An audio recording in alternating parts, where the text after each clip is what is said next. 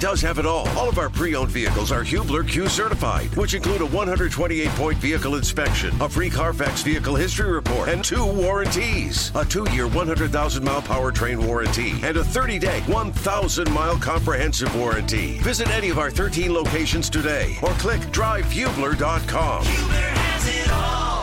We've uncovered a fair amount um, of additional information. I think since I was still asked about the situation, I would say we probably could have brought it to a head now, but we made the decision, and I, and I believe the Players Association agrees with us that it would be unfair to these players and these teams um, in the middle of the series to announce the results of that investigation. And given that we're, of course, in the off season, he has now been suspended um, by his by the Memphis Grizzlies indefinitely, and so nothing is would have changed anyway in the next few weeks. I, it, it seemed better to park um, that at the moment, at least any public announcement.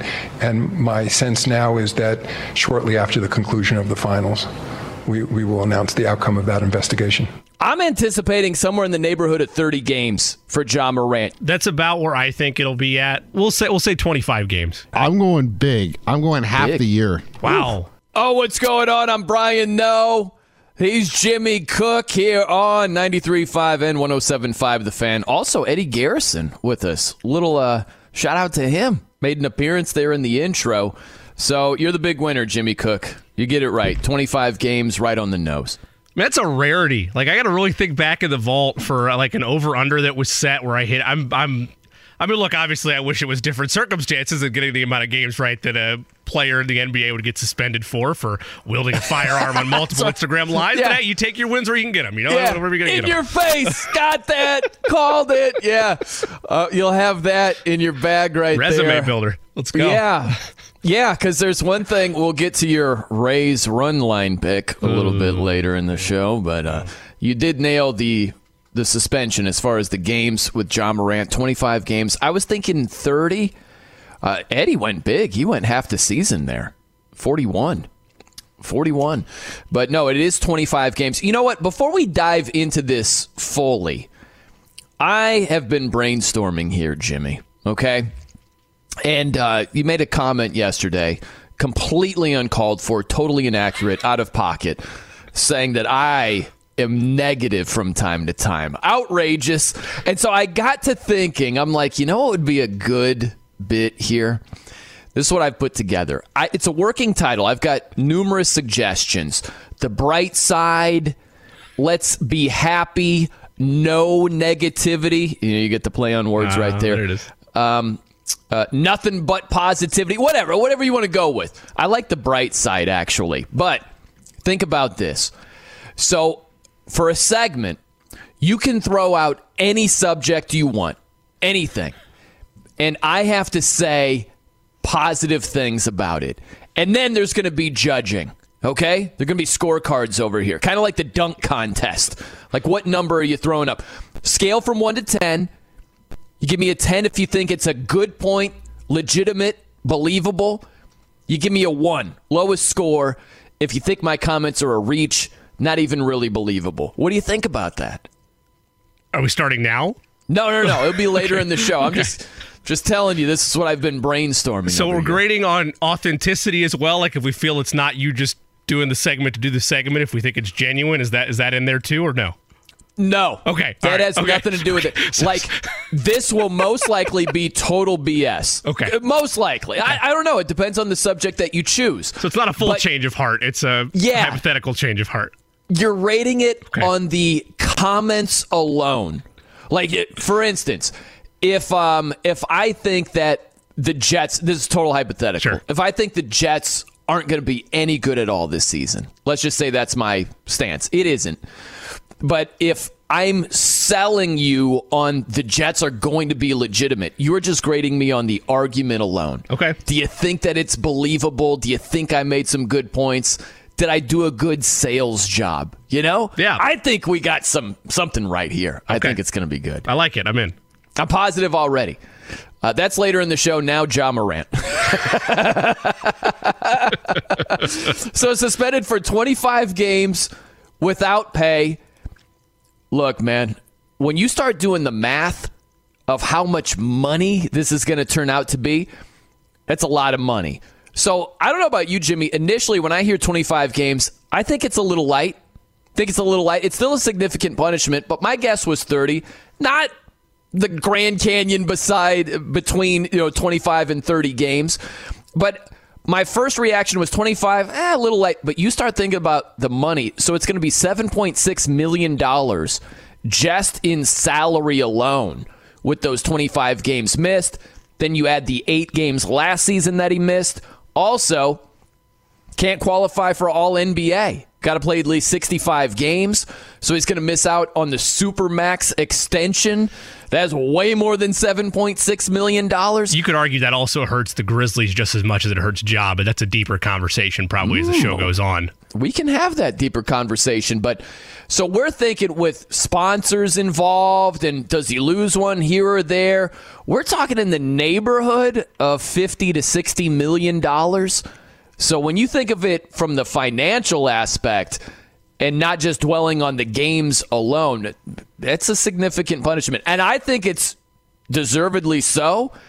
But I'm just saying, fifty to sixty million dollars. That is not just a oh, you know, three games and you're back. like that, yeah. That's significant. There. Yeah, and that's the part that, regrettably, at least for the league, from an optics standpoint, unless you break it down with what is really being taken away from Ja from a dollars and cents standpoint. The phrase 25 games without pay, a general casual is not going to read that far. They're going to get to 25 games and they're going to have their reaction with what that suspension is. And you're right, when you break it down and look at the economics of it, it's it's a little bit more than just a slap on the wrist the biggest issue that I have with everything and why it's a it's a no-win situation for the league is if you just scroll around, which you shouldn't, it's a cesspool and very dangerous. Don't do it. But if you scroll around the comment section on Twitter for a lot of this stuff, the main driving point that I've seen for detractors of it is if he wasn't a star player, he'd be probably out of the league. And mm, you're right, he probably okay. would be. Like you're probably like like maybe not. The, to be clear, I, I don't, don't mean he, so. To be, let me clarify yeah. that. I don't mean the league would suspend him like in like forever. I right. mean he would not still be on a team if he was a. This was Dillon Brooks that was oh, doing this. Yeah, he, well, that's what I mean. Absolutely. To be clear, to be yeah. clear, I, I don't mean that like you know, I don't mean the league would be, oh, he's banned for life. That's not what I'm saying. I mean, this would, if it, that point is true, that if it wasn't a star player, they're probably not on an active NBA roster right now. And okay, that's hmm. fine, mm. but that's not looking at the whole picture of he's not a role player. He is a star player. Should he be treated differently? No, but there has to be some type of punishment that reflects what was done and makes it look like the league is not just hand holding here. They are legitimately right. upset and frustrated that this is the second time this has happened. Something has to be done. Regrettably, though, in the statement, Brian, that's not going to resonate with people. They're going to see 25 games, and the reaction is going to be, "Oh, that's that's nothing." Like that's what does that really do? Well, uh, let's take it a step further because if you're talking about the length of the suspension and if this wasn't a star player, because I find that to be interesting.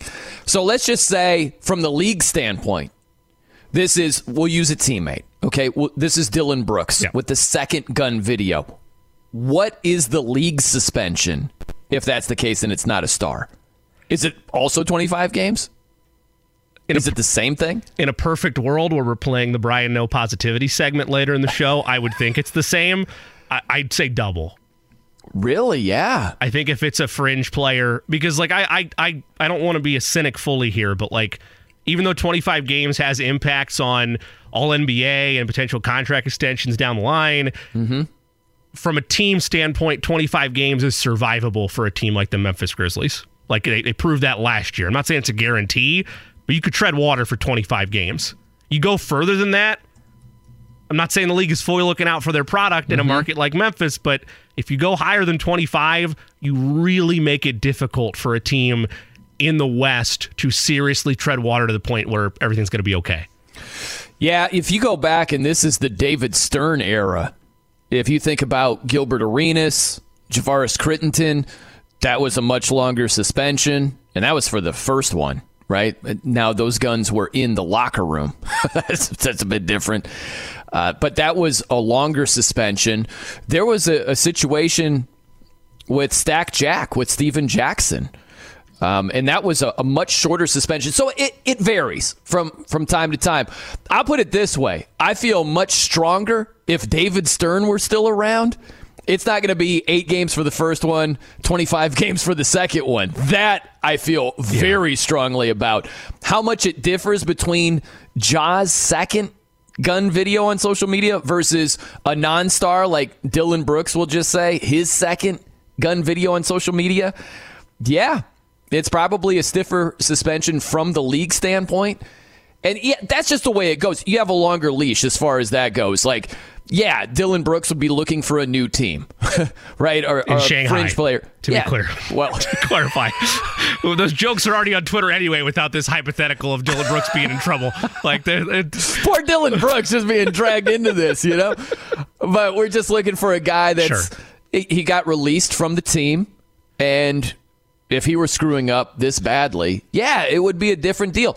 But look, man, that's the way it goes. You get more chances if you're more talented. The more you bring to the table, the more you're going to get away with. That go, that's as old as time. That's just the way it yeah. is.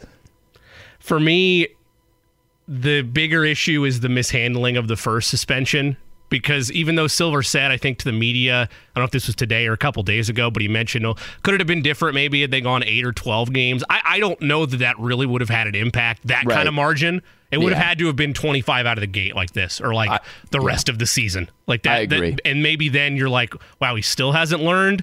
So I think they're just behind the curve of what probably should have been at the start of this, where they were pretty lax with it by comparison to what they're doing now.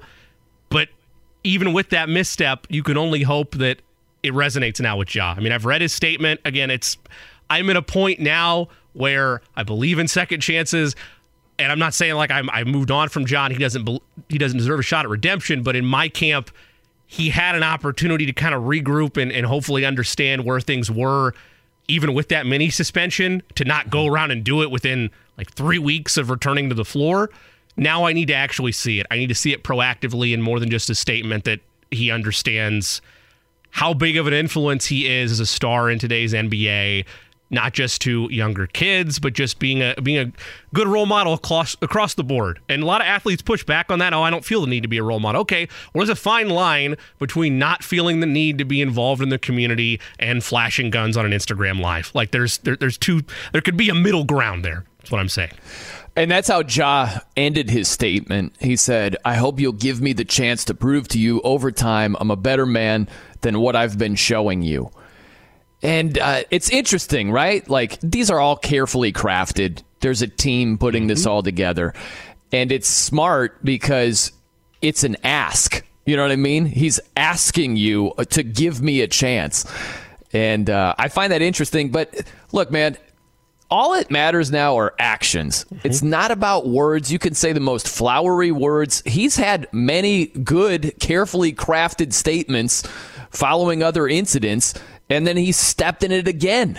like, I don't care about any words. There's nothing that he could say for me to say, oh, yeah, you know, I think he's got it now. It, it, the only thing that's going to get me to say that are actions over a long period of time. Because remember, after the first video, his dad had, he was like rocking the sweatshirt of Redemption Tour. And it was like all about making the right choices. It was less than two minutes, uh, two months later, he was doing the same thing. So I'm not rooting against the guy. I hate for anybody to be blessed with the talent that Ja Morant is blessed with to completely screw it up. This dude's going to cost himself somewhere between 50 and 60 million dollars. For what? For what? And so I'm not rooting against that guy. I hope he does figure it out because I don't want him to wake up one day 10 years from now and be like, I completely wrecked a golden opportunity.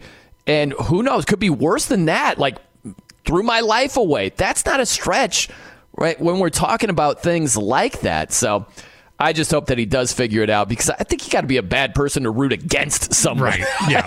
Come on, man. Like, uh, there's no reason for me to root against him. If I'm him, I am doing everything I can this offseason to get myself right. I don't care if that means cutting people out. I don't, and I, that's hard That's to right. do. I'm not saying that's an easy thing to do, but I'm doing everything of self evaluation and internal within my circle evaluation of who is really here for me. What am I doing that is beneficial to me and my well being and my family's well being?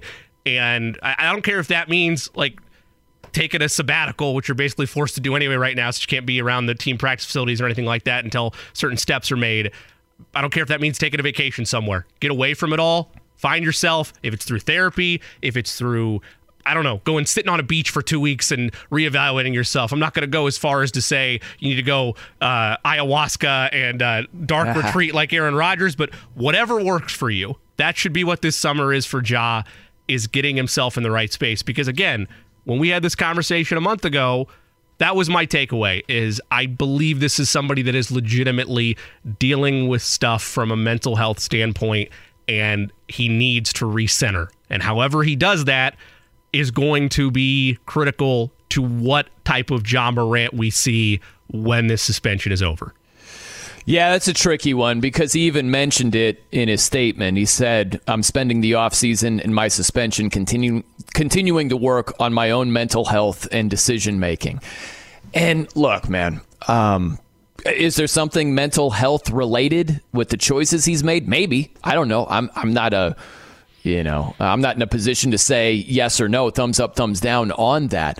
I just wonder, Jimmy, and is a really difficult needle to thread, is what is legitimately a mental health thing, a layer to it, and what is not related to that, and you're just making bad choices. You know what I mean? Like, I don't know the answer to that. I just know this. After the second video, or I forget, after I think it was after the first one, he talked about managing his stress better. And it's like, look, man, we're all stressed out. We all have stress in our lives. It's going to be different. Uh, there are a lot of people listening that haven't played professional basketball before, but they might have a family of three and a mortgage to pay and uh, loved ones that have passed away, and there's stress all over the place.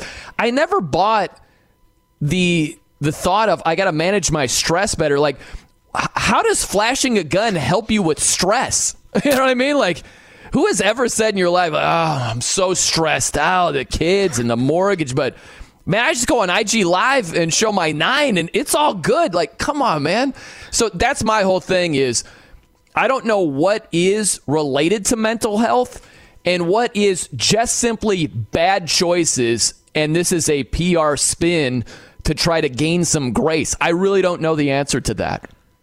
Even if it is the latter, which I stress to you that I think that is, look, whether you want to call it good PR business or not, I think it's gross if that is what Absolutely. was done. And you and Totally. I were both in the in the agreement camp of that when we discussed it with his IG live post that that resulted in a wellness check by the police, uh, you know, and make sure he was okay last month.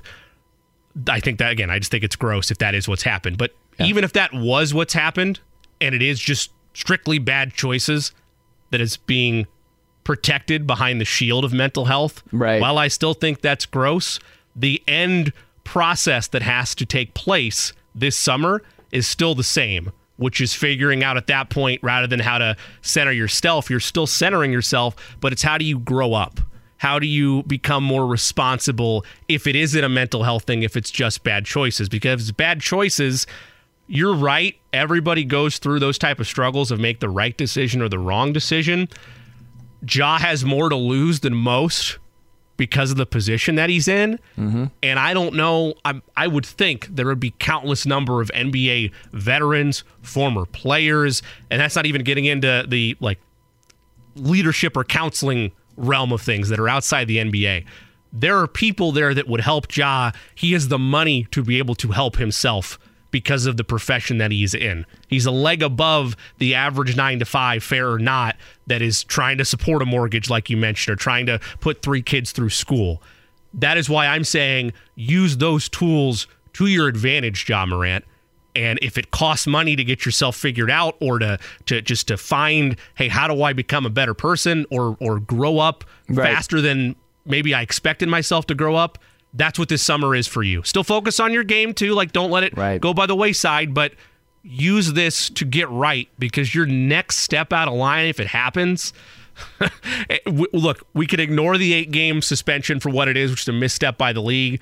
25 games here, yeah. you might be looking at a whole season potentially yeah, if it's another possible. misstep out of line. Yeah, it is possible. And that's the thing is I think about athletes LeBron is well known for this.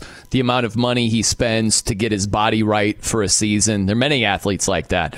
And you just said it where man, you're looking at getting your mind right. I, I, don't care what it costs. Look at what it has costed mm-hmm. you, right? Yeah. Like with this suspension here, we're talking 50, 60, some odd million dollars. Yeah, you, you got to get your head right. It's just as important, in this case, more important than your body and, and getting your body right for an upcoming season. Uh, real fast, this is what Reggie Miller had to say on the Dan Patrick show. So, Dan asked him, this is about a month ago. Dan asked him if he had a private conversation with Ja Morant and he's giving advice. What would his advice be? I want you to look at your inner circle and I want you to write a list down of all your boys, all your homies, right? And I want to look at them all and I want to I want you to burn it up right now. You've got a clean house, young man.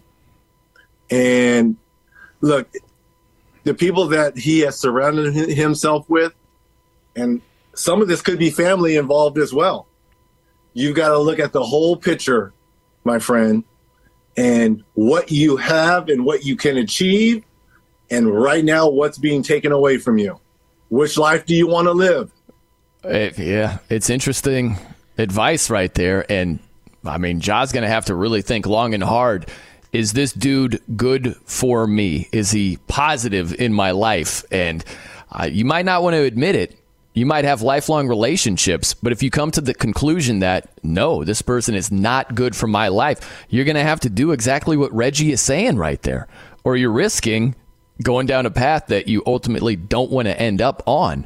Uh, the other part of this, Jimmy, is this happened right before the suspension was announced. Someone from the inner circle mentioned that it was a fake gun in the second video. And that to me is like, uh, we weren't born yesterday. No one's going to believe that. It doesn't add up. Where if it was a fake gun, Ja Morant immediately would have been like, ah, just kidding. Like he was apologizing. He was like, oh, I'm sorry. Like nothing added up for that to be the case at all. And so that's what I'm saying is someone in your inner circle thought that would be a good idea. And what Reggie is saying is you got to look really, really closely at who you're surrounding yourself with. And if someone in the inner circle is like, I got it, fake gun, that's what we go with. Like, bro, you got to reevaluate a lot of things here.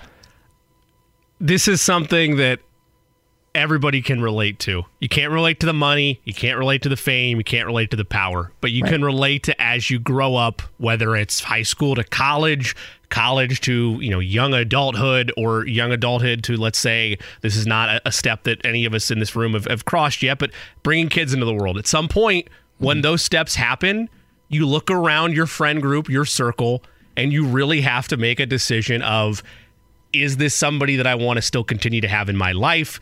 Is hanging out with this person you know, getting the most out of me and and not a bad influence on me? People have to go through that all the time at all those stages I just laid out. Mm-hmm. It's never easy. People usually get hurt. People are upset. Like it, it's tough. But Reggie's right. You have to do you at some point in time and really look and self evaluate, but also look around who you're surrounding yourself with and figure out are they really good for me in my long term or are they a bad influence and it's time to cut ties? Not easy, but everybody can relate to that. And that is just as important as any addition to Ja's game or anything else he's yeah. going to do this offseason. Focus on yourself, but also don't forget to look around you and make tough decisions. That's part of growing up. No doubt. Uh, real fast, sharp left turn.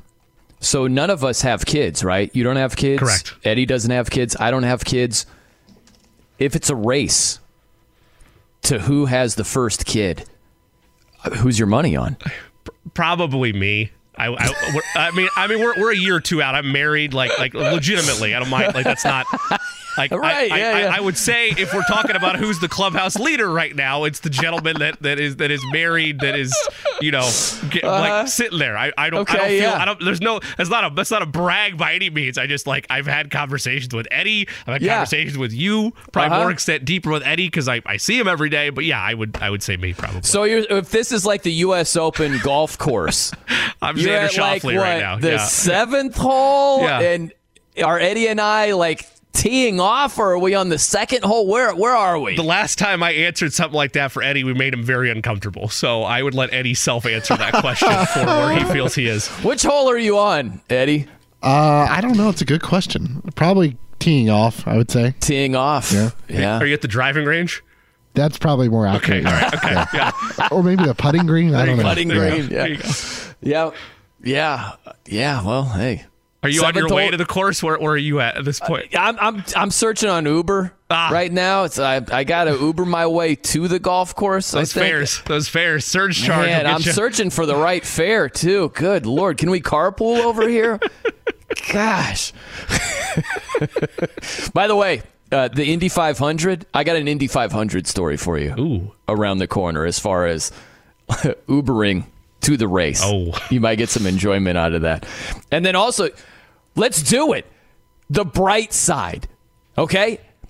You, Jimmy, and Eddie, you come up with whatever subject you want. Anything. Sports related, what have you. I have to say something positive and hopefully believable about whatever it is. Okay? Let's do that right around the corner. I think that's going to be a lot of fun. Big show today. LaPhonso Ellis at 1 o'clock. We'll have, I got to thinking about Dalvin Cook, right? The former Vikings running back. He's going somewhere else. Think about it from the Colts standpoint. If you could pick any player in the division to have to relocate elsewhere outside the division, who would you choose? It'd probably be Trevor Lawrence. Who would be second in line?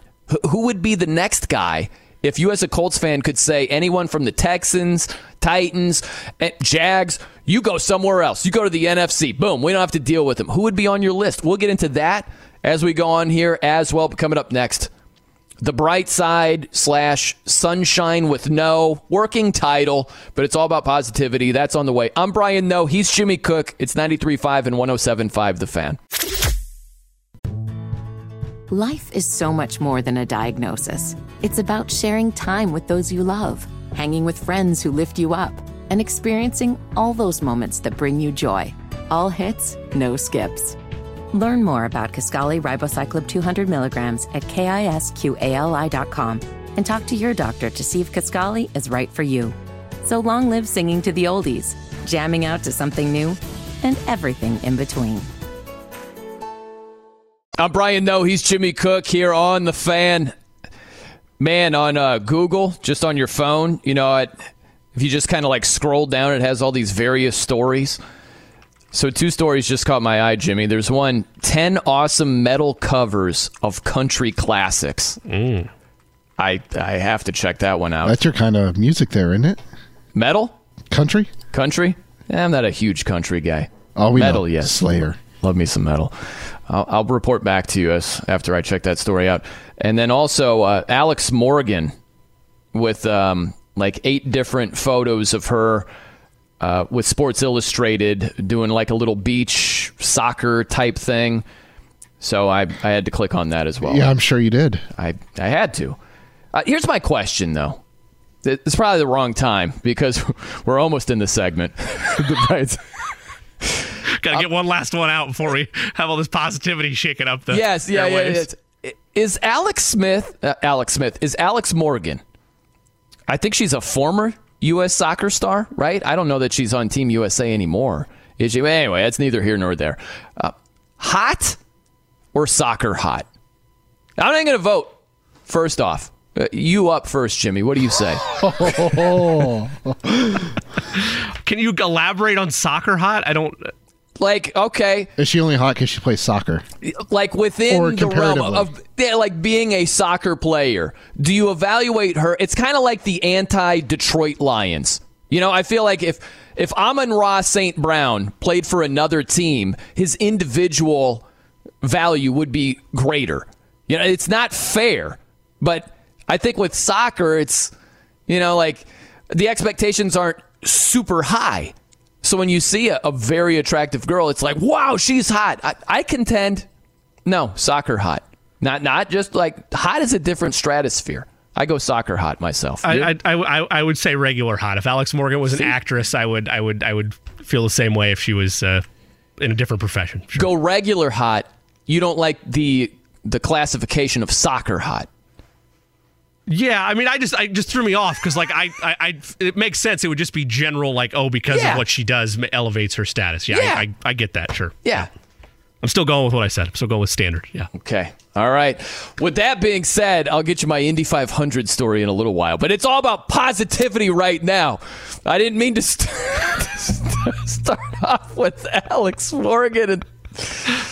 I'm a work in progress here, Jimmy. Good lord, you right. got to give me uh, some it's okay. time to develop. Hey, Uh, it's fine. I, I got some great great positivity here to bring back into the into the light here. Beautiful. Okay, so here's the deal.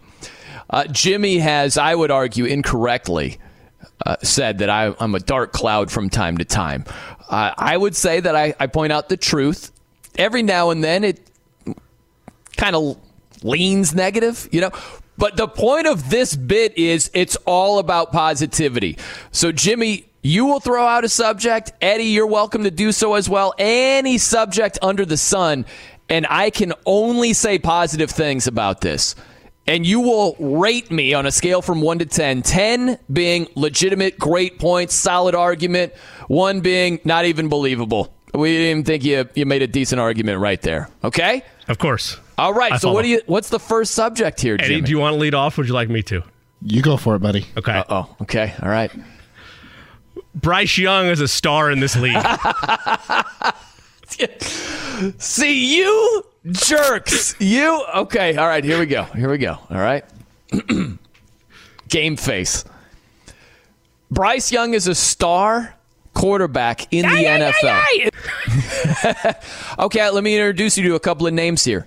Drew Brees, shorter guy, outstanding passer, precise. And that is absolutely what I see from Bryce Young. There's no doubt he's a precise passer, throws with anticipation. We're talking about computer like diagnosing of the field. You got to be able to do that in the NFL. Got to read defenses, know where to throw the ball, and he delivers it with great accuracy. You look at his weapons last season, he did not have a who's who. And he still gave you, what, 32 touchdowns, five picks in the neighborhood. Very, very good production. Very good. Uh, so, yeah, I think that Bryce Young, in terms of reading defenses, precision passing, I have no questions as far as that goes. And there have been undersized quarterbacks, Drew Brees, Russell Wilson. Those are shorter guys. Brees much leaner, more like Bryce Young. They lasted for a long, long time. So it is not by any means set in stone that Bryce Young is going to be a walking medicine cabinet and can't stay on the field. As long as he's upright, yeah, I think that guy could absolutely be a star. I'm going to give you a 10. Give you a 10 out of the gate. That was that was beautiful. Seven. That was a hard one. That's all the points that I've highlighted when we had our Bryce Young debates. Uh, I yeah, I'll give you a 10. Seven. I like Jimmy's rating better. I'm sure you would. What, what's your thinking there, Eddie, though? Why I went with the seven? Yeah. I feel like it was overblown a little bit. I think you went. A, I think you started to ramble there for a little while, and I thought it just became. Uh, I didn't think it was genuine. Uh, let's just put that Well, way. of course it's not genuine. You can't judge it on Hey, that. You said that you have to be positive and you have to be genuine with No. the positivity. In my To be view. clear, I want to clarify that, Eddie. I, I, I hate to hate to push back on producer extraordinaire, but I did ask him last segment if we were factoring in genuine aspects of this, and he said no. So that's No. why I went Well, I straight know, up ten. I know you're not. but Okay, I all right. Not to, you are, are not to okay. judge Okay. on genuine. Except throw, I am. throw genuine to the side. It- It's just about can I make a believable, totally positive argument? You know, that's all. Eddie, would you I like thought to throw was- one out there? I still thought a lot was good. Uh, no, you can keep going. Okay. Uh oh. Uh oh. The Sammy Hagar era of Van Halen. Oh yes, yes. I wasn't going to bring this one up. I'm I decided to. did. I decided you. to. Okay. Um, just be positive about it. Yeah, you can be as short as I just did it to be funny. We can go on. I have other sports ones. I just thought it would be a deep cut there that hey, we would all appreciate. I, I can uh, if you want me to. No, it's okay. It's all right. Okay, It's all all right. I will. I will. I will make you cut that. It's all right. Ten. You gave 10 there. That's I give you a ten for not making me do that. Goodness. That's all right. Uh, Final fours is an important achievement in sports. Um, yeah. Okay. Okay. So this is uh, one of my stances as far as every now and then with the Final Four in college basketball, we might go a little bit too far. But here's the deal: getting to the Final Four in college hoops specifically, great accomplishment. I would never say that it's not. You have 40 minutes with teenagers and a three point line. It, almost anything can happen. All right. I saw Zach Edey take one shot over the last 13 minutes about dudes that are shorter than me. You know what I'm saying? Like, college basketball is crazy. So if you survive four games and you get to a Final Four, yeah, that's absolutely an accomplishment. It's significant. And I would argue in other sports as well, if you expand it, I think that it should be celebrated more than it is. I think it's incredibly difficult in the NFL, the NBA to get to the Final Four. So, yeah, you get no argument with me. I think that, and I've always thought it's been an impressive uh, accomplishment to get to the Final Four in your sport. You want me to keep going, or do you have any you to throw out there? Major League Baseball was better without the pitch clock. Wait, what was the rating on my uh, Oh, I'm sorry. Final Um, Four? uh, eight, but I'm I'm criticizing myself there because the better question, it is what it is, should have been hanging banners about Final Fours. but I Ah, but but, you- but you played to your script, so I'm docking myself. Your answer is probably a nine. My overall process with that portion of the segment's an eight. I agree with Jimmy there. Okay, it's a missed opportunity. I know. Sorry. But I, I, yeah, I'm not going to point that out. I'm about being positive in this segment. Major League Baseball was better without a pitch clock. Okay. Um, when you go to a game, what do you want? You want to enjoy it. You want to be relaxed. You want to feel the ambiance. You know what I mean? When you go to a game, you don't want to think, I got to run to the hot dog stand real quickly. If I don't go now, I'm not going to get back into the fourth inning, right? So it's changed things as far as that goes. I also used to watch games in the background a little bit and I catch up on work or I'm reading something and I'm still paying attention to the game, but I'm not watching every single pitch. And with the frequency of pitch, pitch, pitch, action, action, action, I, I can't multitask as much as I used to, and therefore sometimes it causes me to just not turn a game on to begin with. So, yeah, there are aspects where it is not perfect all across the board. Seven. Yeah, he forgot the main point I would have hit on. What was your main point? That everything is rushed. Yeah, I mean, he, he, he danced around a little bit. He didn't specifically say that, but I, I would agree. Uh, Anthony Richardson's Rookie of the Year candidacy. And by the way, that would not be my argument whatsoever. I love the pitch clock. Yeah, me too. Yeah, to be clear, I don't even know if Eddie is against it or not either, but I, I love it. Yeah. Okay, so A. Rich Clay Richardson being what? Uh, rookie of the Year candidacy. Candidacy. Why? Why? Why? Okay. Why? Why Anthony Richardson could win Rookie of the Year? The idea of him winning Rookie of No, the Year. No, you should say he will. Make make it more hard. okay, you want to agree? All right, Anthony Yes. Richardson will win Rookie of the Year. There you go. See, Eddie, sometimes I don't like you. Yeah, when you things are sorry, sorry, I'm being positive right here. Um, okay, Anthony Richardson being rookie of the year. He's not just a candidate. We all know that he's a legitimate candidate. The guy is built like a Greek god, great athletic ability. If you look at Bryce Young, forget about what I said earlier. On the bright side, the guy is going to get banged up left and right. Okay. He's not going to remain healthy, most likely. CJ Stroud is going to be like a baby without a pacifier, without having five first round wide receivers. So I look at Anthony Richardson, and he's in a good spot. You've got Shane Steichen, the quarterback whisperer, just whispering what he should do, getting him in a position for success. And really, a lot of this with Anthony Richardson, it's the unknown. The unknown can sometimes cause fear.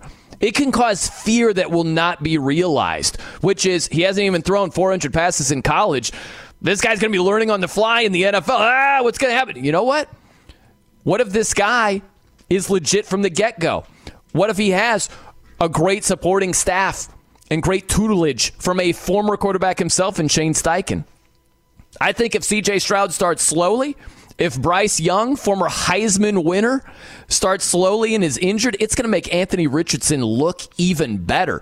So I don't think Anthony Richardson even has to start the entire season to be a an offensive rookie of the year when it's all said and done. Yes, this guy absolutely has a great chance to do that. I'm going to give you a six for two reasons. One, at the Oh. end, you lost to me saying he doesn't have to start and he could still win Rookie of the Year. Oh, Because I that's feel like- absolutely true. Okay, all right. No, no, no. I'm saying not the, not the whole season. That, that I probably said it wrong. Like I don't mean he's got to start from week one through week 18 to have a chance. Like Okay. he could start in week six and still get there. That's what I really was saying. I'll bump it back to a seven, but the reason is that I I know you're being positive here. Maybe that's why you didn't do it. you went after CJ Stroud. I fully expected a Smurf Bryce Young right hook to come there in the Oh, critiques no. of why he wouldn't or why he could win Rookie of the Year, and it didn't happen, and that disappointed me a little bit. So, so it's a oh, seven for me. See, but that would have gone against what he had said earlier in the segment. But he has to critique the other candidates to be able to Right. prop up Anthony Right. Richardson. So that's I why I was. I was I can be to see it. negative about other subjects. So I felt like it was a missed Yeah. opportunity there to jump back at Bryce Young, and it didn't Mm. happen. So What do you say, Eddie? I was going to go with a seven and a half. What? What? But Eddie, but Jimmy has talked you off of that. You're no, going. I'm still good. going with this.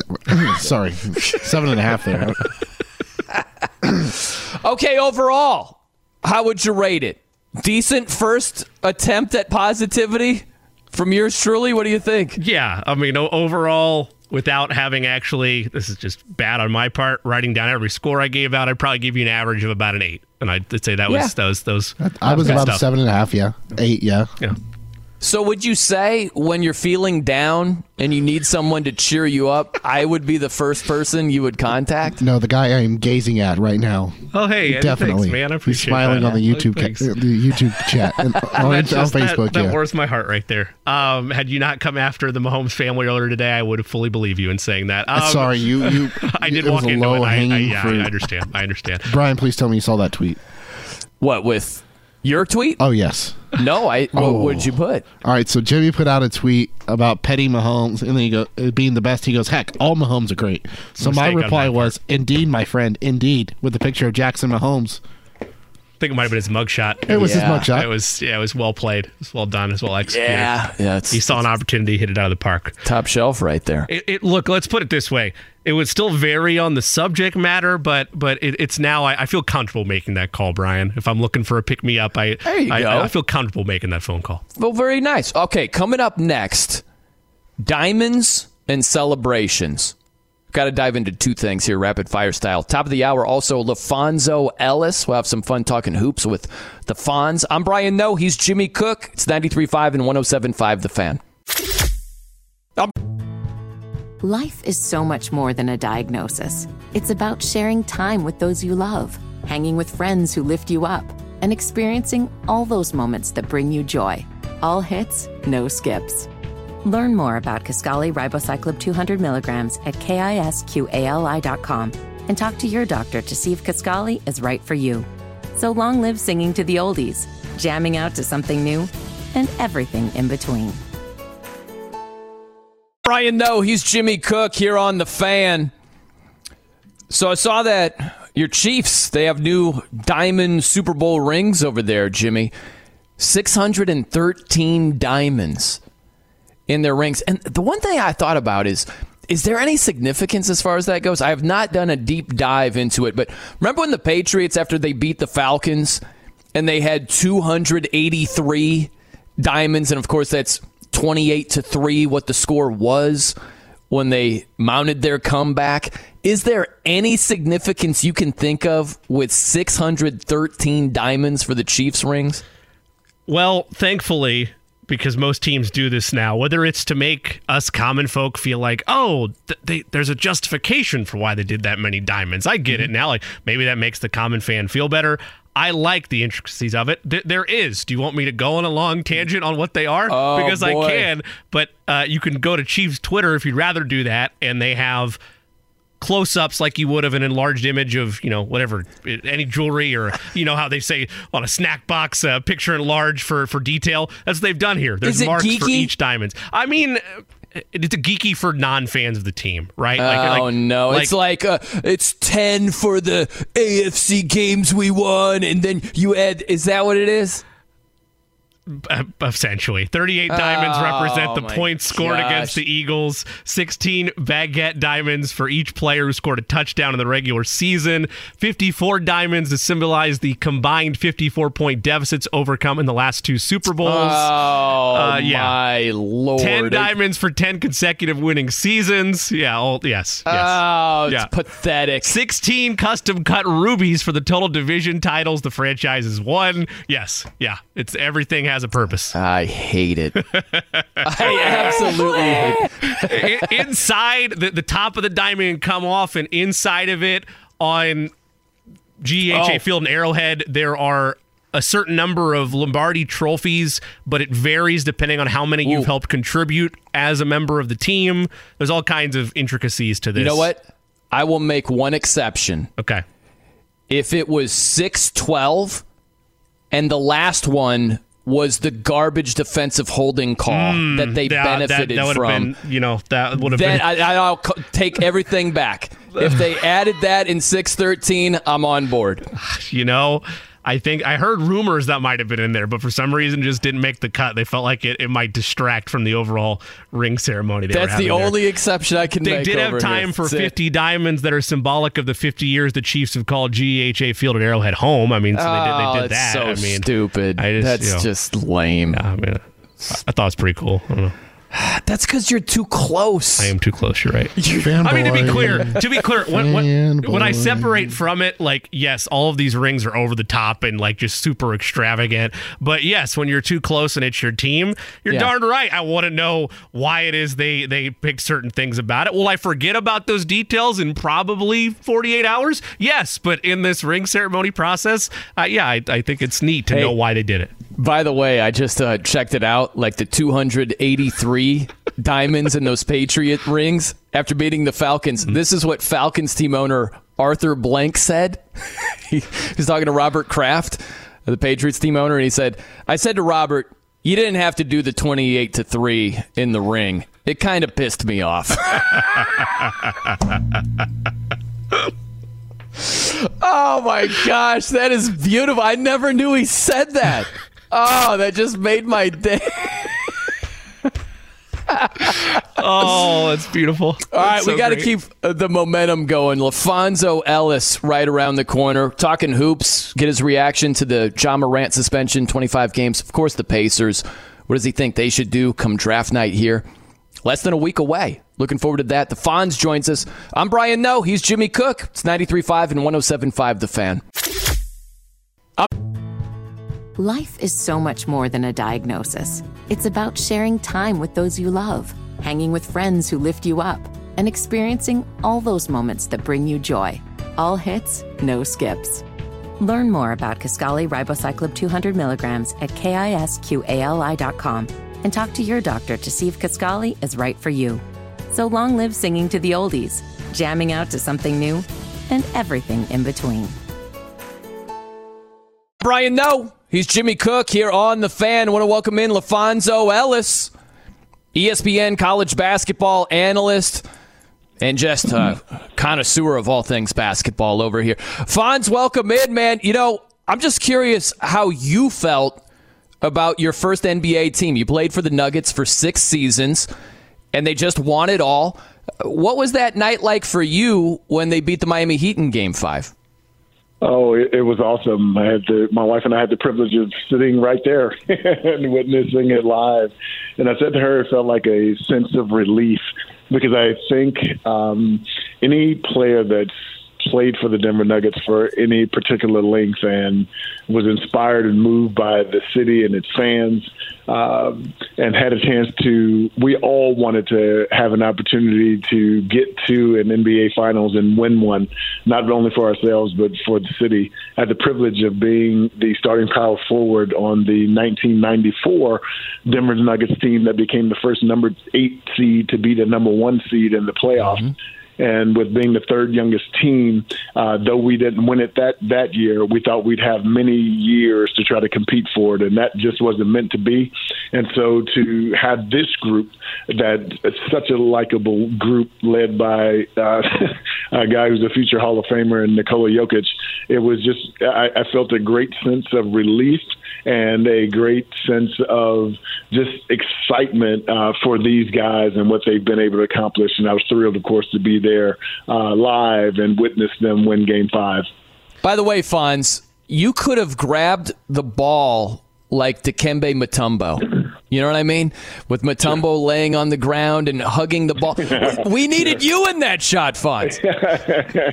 no, no, no, not not me. I was actually standing with uh, Brian Williams, who we changed his name to Bison Dele. He and I were standing there uh, with our arms wrapped around each other, and I was pointing up to my wife because we, we what a great experience because the entire front office staff was flown to Seattle for Game Five as well. So to be able to close it out on the road uh, with my teammates and with all of our loved ones up in the stands was really special. Fonz, I know there's probably some aspect of what happens during Denver celebrations stays in Denver celebrations, but can, can you walk us through any any little? I pardon the pun. This is an unintentional, but I've walked into it. Can you share any nuggets from what happened uh, within the uh, post game yeah. celebrations and, and what you did afterwards when they won it all? Well, one of my favorite ones was my wife and I. We decided to stay uh, afterwards to not only take it in, but to just just kind of mill around because there's so many security uh, personnel who were there during my time who are still there. Uh, few people who worked in the front offices and in different roles are still there. And so one of the cooler ones for me was uh, I didn't know this, but after uh, media is done in the media room, uh, many of the players and coaches would come out to the main floor where you had a lot of media personnel still out there. And so um, Michael Malone was being interviewed right in front of me, and, and we caught each other's eyes. So he raised his fist, pointed at me. I did the same, and then within about a half hour mm. period, he was walking through. We got a chance to hug each other, and of course, he soaked in champagne. And uh, he looked at me and said something that still moves me to this moment. He's like, Fonz, you and the guys who uh, participated and wore that uniform for any significant time, you guys laid the foundation for, for, for us to be able to win it today. And so this is much about us and what we've done, but also about the foundation that you guys laid. And that just, that, that's like, perfect Michael Malone, so aware of all aspects of uh, the Denver Nuggets. And I was just moved by the fact that he would say that to me. And of course, he would be saying that to any former Nuggets player that wore that uniform for an extended period of time. So uh, a great experience um, overall, but that was a remarkable moment that I'll never forget. Man, that is just respect to the nth degree right there. And I, I just think if I were in your shoes, Fonz, I would feel like, man, your last year w- with Denver was in 98.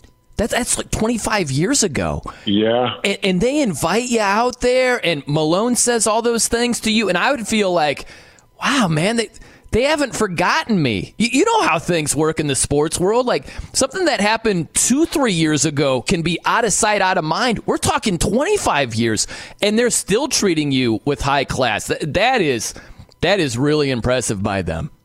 Yeah, undeserved, and yet uh, so appreciated. We, we were very grateful. We were we were out there for game two, and then back out there for game five. And and Michael Malone from day one. There's a time uh, many years ago that the Nuggets were recruiting me to come do to go and do TV and radio uh, for them, and so that was in the early stages of Mike Malone's tenure with the Nuggets. And so got to know him, and he's always been very kind and extending uh, towards me. Uh, uh we felt that ESPN was a better spot for us, and so we decided to stay. Uh, but anytime we I go into town, he's always very quick to acknowledge me, which I don't deserve because it's not like I'm an all star or my jersey is hanging from the rafters up there like the great Byron Beck, Dan Issel, David Thompson, Alex English, all of those, Dikembe Mutombo, all of those guys. Uh, so it's not necessary, but I certainly appreciate it. Fonz, when you look at what the Nuggets were able to do and the process of patience that was practiced mm-hmm. within that front office and by mm-hmm. Michael Malone, yes, we will take away for the sake of the conversation that yes, they hit one out of the park that will probably never be duplicated in the value that they got with where they drafted Nikola Jokic. But that sure. overall concept of patience, how lost of an art is that in professional sports today? And why is it sometimes or can be sometimes a missing ingredient that teams, for example, like our Indiana Pacers right now, as they're in this process of a rebuild, need to remember that it takes time to build these things? Yeah, you, you nailed it. The the pressure to win is so immense these days that it can sometimes cloud our judgment. and I, I applaud the Denver Nuggets brass and what they were willing to do. They knew they had a stud in Nikola Jokic uh, by year two, certainly by year three. So Jamal Murray gets hurt and he goes down. He misses over a year and a half, and the tendency is to panic at that point and try to replace or maybe move him on and try to get something either through the draft or try to get something in free agency. They held they they they held the court.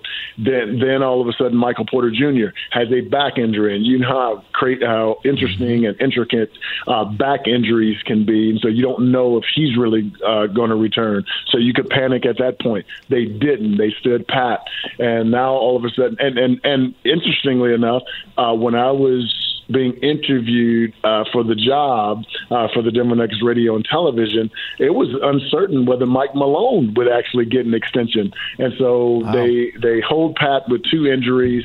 They they secure Michael Malone for an extended period, um, and and that's a great lesson in patience and, and and awareness from the Nuggets brass, and that has contributed greatly to their being the 2023 NBA champion and I applaud them for that. We're talking to LaPhonso Ellis from ESPN here on The Fan. How about that? If you look around the NBA, Fonz, a couple of places stand out. Nick Nurse won a championship with the Raptors out of a job. Mike Budenholzer just two years ago won a championship with the Bucks. He's out of a job. When you think of your organization, the Nuggets, the one you started off with, and what they've done with Michael Malone, do you look at the Bucks and Raptors and say maybe you should have been more patient instead of making a change? I, I think they definitely should have been more paid, particularly in the case of Milwaukee, because Giannis is not going anywhere, right? Mm-hmm. and it's a similar issue. Khris Middleton has dealt with a ton of issue, uh, injury issues over the last several years, and that's kept them from being uh, multi-year champions. And I, again, that that pressure to win and that pressure that you're getting from fans and and and and the media boards and and all of that, you, you got to really consider uh, the decisions that you're making because momentum's a funny thing. You win, you're on your way to winning it, and if you're privileged to to be able to finally get one, uh, it's it's it's it's not always going to be where you're going to win it the next year. And, and, and you got to make sure that you keep your team chemistry. And I think you also have to uh, keep your chemistry with your coaching staff as well. So I was disappointed when Budenholzer was let go. And it's going to be interesting to see if the Milwaukee Bucks can recapture the magic that they had in his absence. LaPhonso, I know that you aren't following on a regular basis the inner workings of the Indiana Pacers. You have a job of covering college hoops and, and plenty of else on your plate. Just but, a little bit. but but but that being said, you, you you follow these prospects, even those that maybe aren't in the college ranks. I know that guys like the Thompson twins have come across your radar. Pacers have the seventh pick in this year's draft. They're hoping this is another piece that is going to be a part of their core that reestablishes them within the playoff and hopefully down the line championship conversation. We look at guys in that range, guys like the Thompson twins, Cam Whitmore, Anthony Black, Jarace Walker, Grady Dick, to name a few. Who stands out to you at the top of this draft for the Pacers in this scenario would be staying at seven that could potentially be a piece that grows into something truly special for them?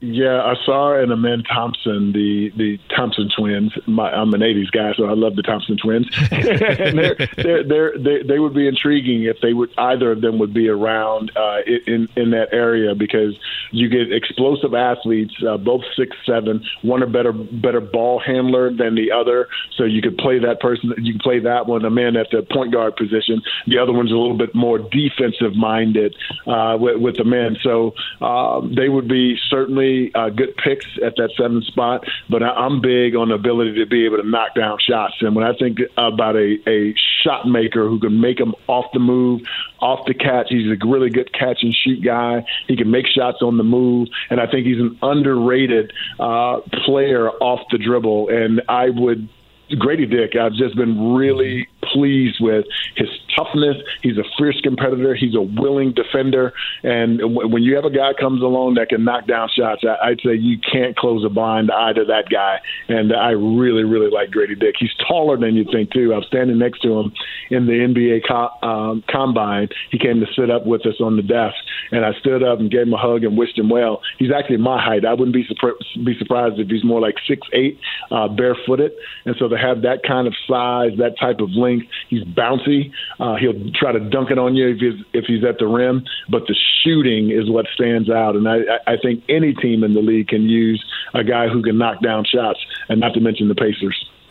Man, Fonz, you look at the Pacers, they have a couple of low first round picks also. And you just think about the NBA finals that we saw. It's not just Nikola Jokic in the second round, but Jimmy Butler. He was a 30th overall pick. That's at the very end of the first round. I'm not asking you to point out who the next guy is going to be, but if it's a non lottery pick, is there a guy that you look at and say, I could see him having a really solid career? Hmm.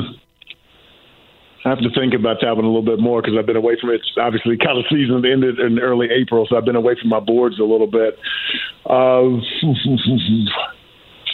yeah, no, no one comes to mind right now that would be a an impact player like that. Because Jimmy Butler, I had the privilege of covering him when he was at Marquette, and actually, my wife went to a game with me up there when Buzz was the coach, and uh, I, I remember saying to her, uh, "When you play for Buzz, you have to be able to guard." And of course, he's at that time was playing with two players who, uh, at least on a national basis, were more known than he. But I thought Jimmy Butler would be a killer when he went to the NBA, and he's proved proved to be so. And once in the NBA, having played two years for Pat Riley, um, I thought he was a Miami Heat type of player. I think his his um, take charge personality and no nonsense about work and winning. Uh, I, I told her it wasn't going to work on the previous teams that he had been at, but it will work perfectly in Miami because that's the culture. I, I don't see I don't see a guy quite like that in the middle and latter parts of the draft, and so uh, I'm I'm I'm a little at a loss for for a guy because th- that dude right there from day one had the had the physical traits, the mental toughness, the physical toughness, and then would continued to develop a skill because he was always good off the dribble, able to get to the rim. The improved area of his game was the ability to be able to stretch it to keep defenses honest. And I don't see that kind of guy in this year's draft in the middle, later part of the draft.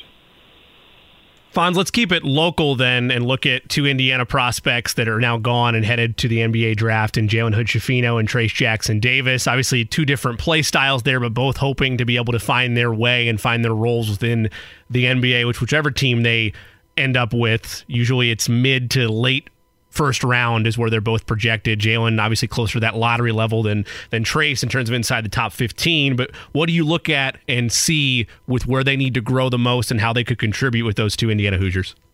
I really love uh, Jalen Hood Schifino. I think he'll actually be better in the NBA than he was in college, and the reason is he'll have more room to operate just because of the the defensive rules and uh, defensive three seconds, etc. He'll have more room to be able to get in the lane and make plays.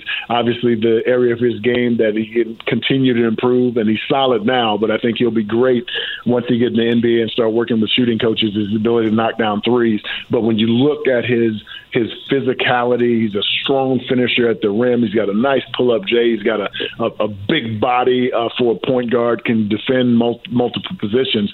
And I think he's a really good uh, pick and roll player now, but I think he's going to be a terrific pick and roll player in the league because of, again, because of spacing, many uh, bigs.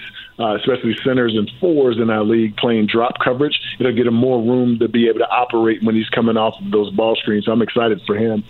And uh, Trayce Jackson Davis, I, have loved him since he was a freshman. Uh, bouncy, runs the floor. He's long. Uh, he, he's really good operating from the free throw line down. Can finish with either hand around the rim. Uh, he's an excellent shot blocker. So you talk about those undersized uh, four guys who you can play even in a small ball five situation. Trayce Jackson certainly uh, fits the bill, and he's a, Trayce Jackson Davis rather certainly fits the bill, and I think he's a willing defender as well. So I see him initially as a floor runner, lob threat. Um, isolation guy that you can put in isolation situations 15, 18 feet out and he can get to the rim and finish. Uh, he'll be really good in short roll situations. The area of his game that'll have to improve to be able to space the floor is to be able to knock down open threes. And I think his mechanics are good enough that he'll be able to shoot it at least proficiently at around the 34, 35% uh, clip as he gets older in the league. LaPhonso Ellis from ESPN joining us here on The Fan. I'm just curious uh, to get your takeaway. The Ja Morant suspension was announced today. It's 25 games. And I'm just curious, as a former NBA player, when you look at Ja, what, in your opinion, does he need to do to put himself in a better position to be more mature and to be a better leader? I think he's got to just own the fact that he's put himself, uh, his family, his team, his organization, his city in a uh, compromised uh, situation. And uh, I've read that he's been going to get counseling, and uh, he's going to be given great tools to be able to help him grow and mature. Uh, having gone to counseling in the past myself, marriage counseling, you're giving you're given all these different tools, but it has to come from inside of you to want to be better.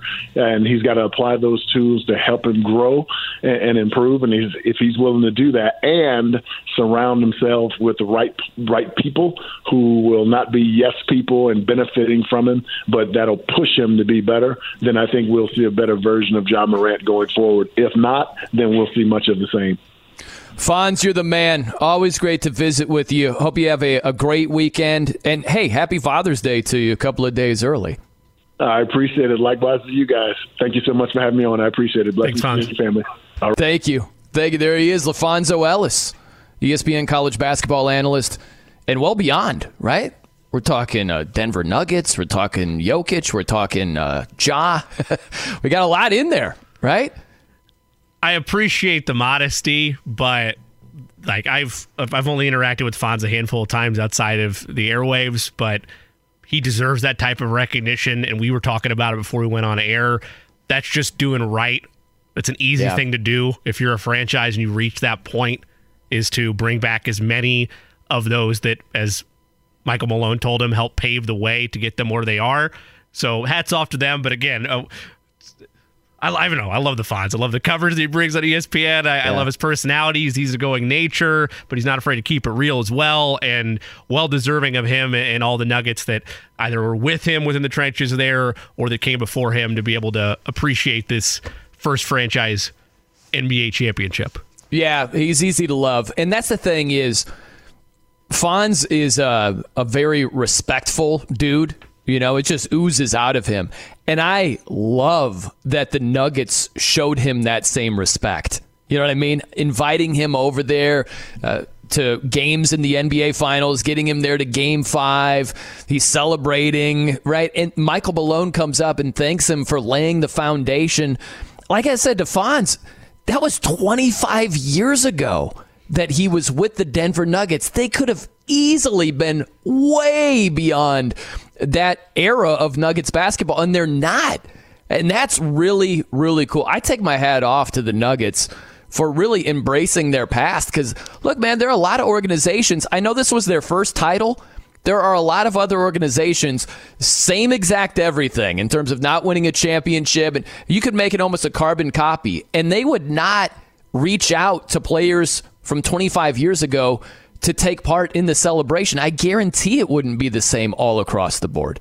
And that's what separates in terms of not national recognition, but players that go through franchises like that understand it. They know. They they get it that it's a business, that everybody's trying to win and compete at a high level, but they, they do care about the way that they treat their players and the way their players are received it's very easy, particularly in today's society. And I thought you brought up a good point when you phrase it that way Two Fonz, which is that we forget things. Not you said two to three years. Like there's some stuff that I forget that happened just uh, like a week ago in the sports world. like unless you really think about it, like it, everything's moving so fast that Yeah. you just it's not front of mind. It's easy to get lost. And then Who was that at- one golfer that had the uh, unbelievable run?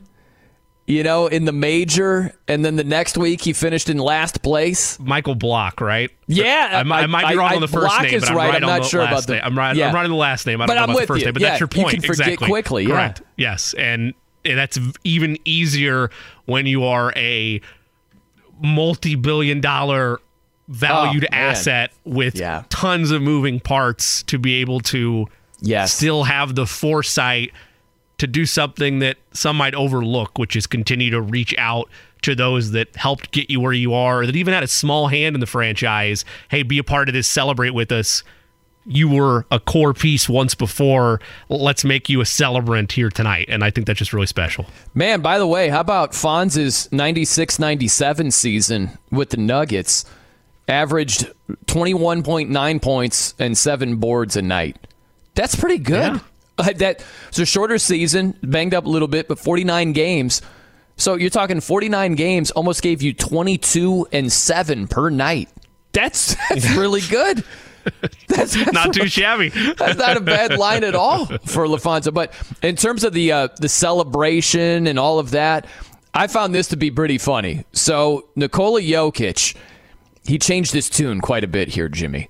So this was right after the Nuggets beat the Miami Heat in Game Five to win the championship. Not exactly giddy about the upcoming parade slash celebration. When is parade? Thursday. No. I need to go home. I just look, no. I need to isolate it. No. I need to get that just as a drop. Yeah, I love that part. But this was the Joker at the parade yesterday, embracing the championship celebration. You know that I, I told that uh, I don't want to stay on parade, but I f***ing want to stay on parade. This is the I just I want to stay on parade. I'm gonna say it like that now. I want to stay on parade. that, that should be the way it's described from this point on. I, think, we he went as far as to say it was the best day of his effing life. And he's got a kid and a wife. Yeah, well, hey, man, it- maybe they were backstage. You know, maybe the kid had the uh, the earmuffs. Earmuffs. hey, hey, little earmuffs. You know. but that was man. You talk about a wild celebration. The Nuggets. Michael Malone. I should have brought that up with LaPhonso. Michael Malone, I couldn't tell him and Flavor Flav apart.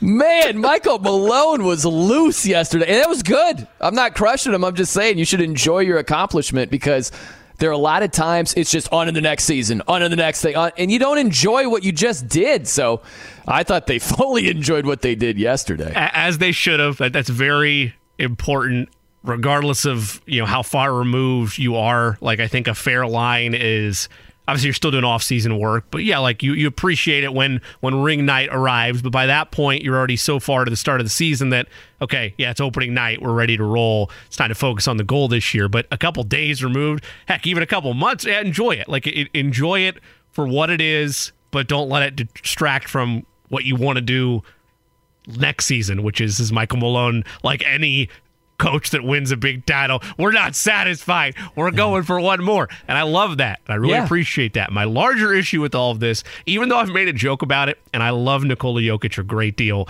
and I think it is absolute comedy that you're gonna have this won't happen because the NBA won't let it happen, but you're gonna have in theory the pre-shots of the NBA finals, all the old vintage footage that showed you're going to have never underestimate the heart of a champion uh-huh. and then followed by the job's done. We can go home now. Like, like I, like I, I love that world that we're never gonna get, but the uh-huh. idea of it happening, and it does bum me a little bit that we didn't get more raw emotion after winning the championship to a point, because I feel like it is a job to some extent as a player to oversell, even if that's what you're doing. Yeah. the accomplishment as a face of the league. But all that said, I do love him for who he is and his just abject honesty. Of, Hey. hey, I'm ready to get back home to Serbia. I, I my job's done. I'm ready to go home. I like what you're thinking here. The montage leading up to the next finals game.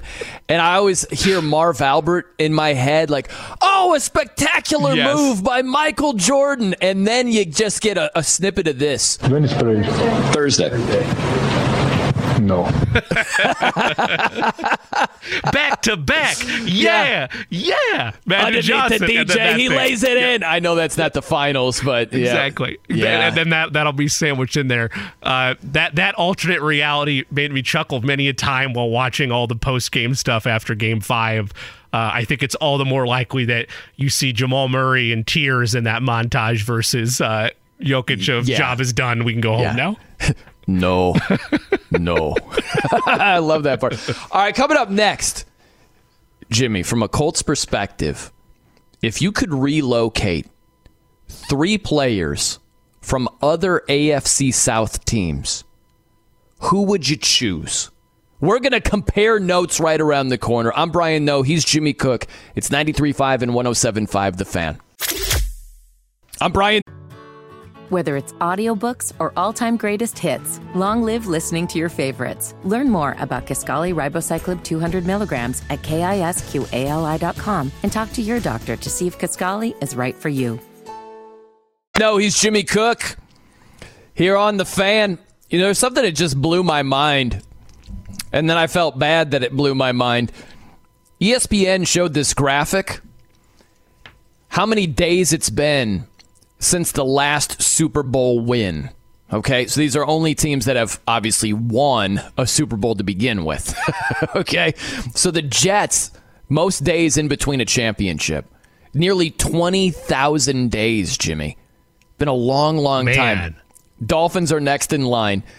And then as you scroll down, it's Raiders, Bears, Commanders.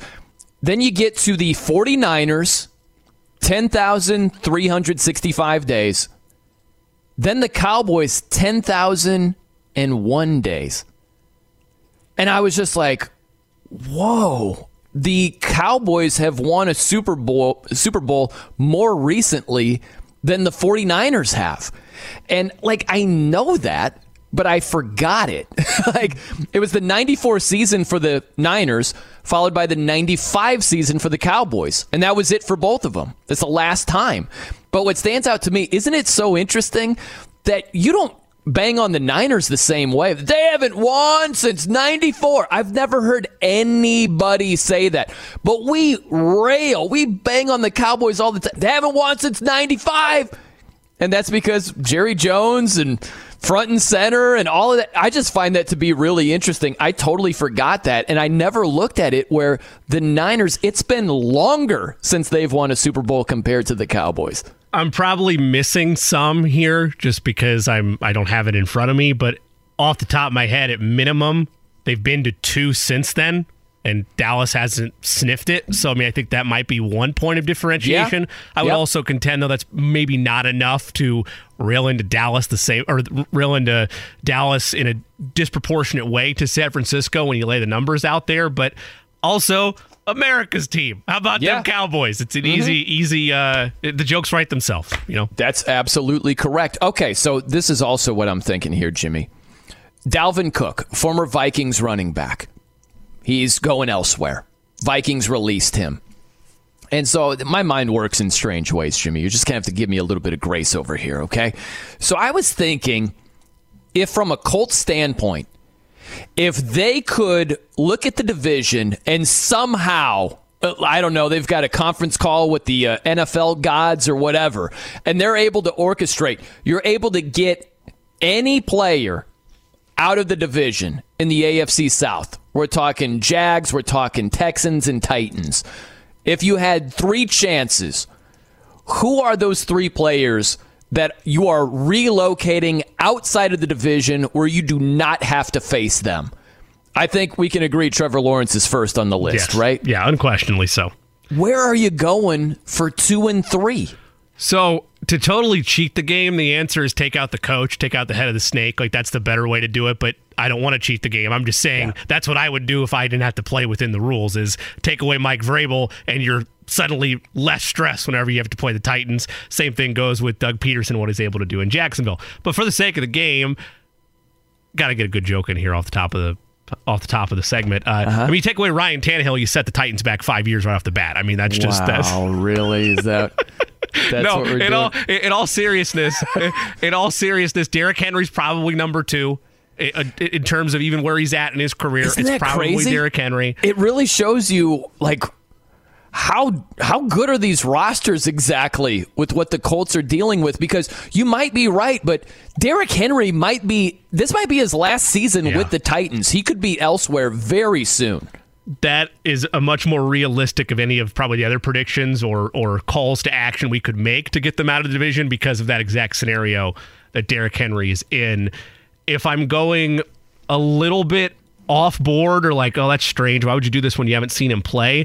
Because I don't want an opportunity to even come out that he could be a stronghold in this division. And that's CJ Stroud. Just go drop him Yeah. somewhere else. I don't want the idea of him turning into a Uh, Justin Herbert to Trevor Lawrence's Patrick Mahomes Yeah. for the sake of, you know, two top tier quarterbacks in a division, but of different levels there of how good they are. I don't want that to be in the boat of the Raiders or the Broncos looking up like, oh, how am I going to chase teams in my own division? So that would that would be one for me is just snuff CJ Stroud out right away and drop him in Atlanta. I don't know. Yeah, listen, I think that's what it comes down to because you start going through these lists and hey man, maybe Will Anderson Jr. turns out to be an NFL stud. I think the Texans significantly overpaid for the guy when you're using so many draft assets instead of using those picks to surround CJ Stroud with better talent. But the point is, Will Anderson Jr., who knows? He might be a really good NFL player. Uh, you could go on down the list, right? Where maybe Peter Skoronski is a great offensive lineman for the Titans, and so forth and so on. But I think that the true potential difference makers, you're looking at quarterbacks. And so we know Trevor Lawrence can play. It's possible that Will the Throw Levis and CJ Stroud are both players in the NFL, and they're good quarterbacks. That's at least possible. I'm skepti- skeptical of CJ Stroud. You're skeptical of Will Levis. But my list would be if, from the Colts standpoint, I could ship off and relocate any three players on the other three teams in the division, my list would be Trevor Lawrence, Will Levis, CJ Stroud, because there's at least the potential to be a real hurdle slash roadblock in your way if those quarterbacks are good, because you don't want to have to face good quarterbacks twice a year. And when you add an extra layer to that, you're taking pressure off of yourself in this hypothetical for did we make the wrong decision with Anthony Richardson? Oh, he's in our division now. What have we done? Right? You're taking away some element of that pressure in this hypothetical. That's more beneficial towards the front office than the fan base, but yeah, there's a lot of layers to that of what that would achieve going straight after the quarterbacks. I don't disagree with you. I, I wanted to, to to dial a little bit outside of it and not just go straight three QBs, but I think that is the right answer. Is Yeah. take them out, and that's the kind of thing that sets franchises back when they feel like, particularly the Jaguars, where they're at with this ascension. It starts and ends with Trevor Lawrence. Yeah, I think.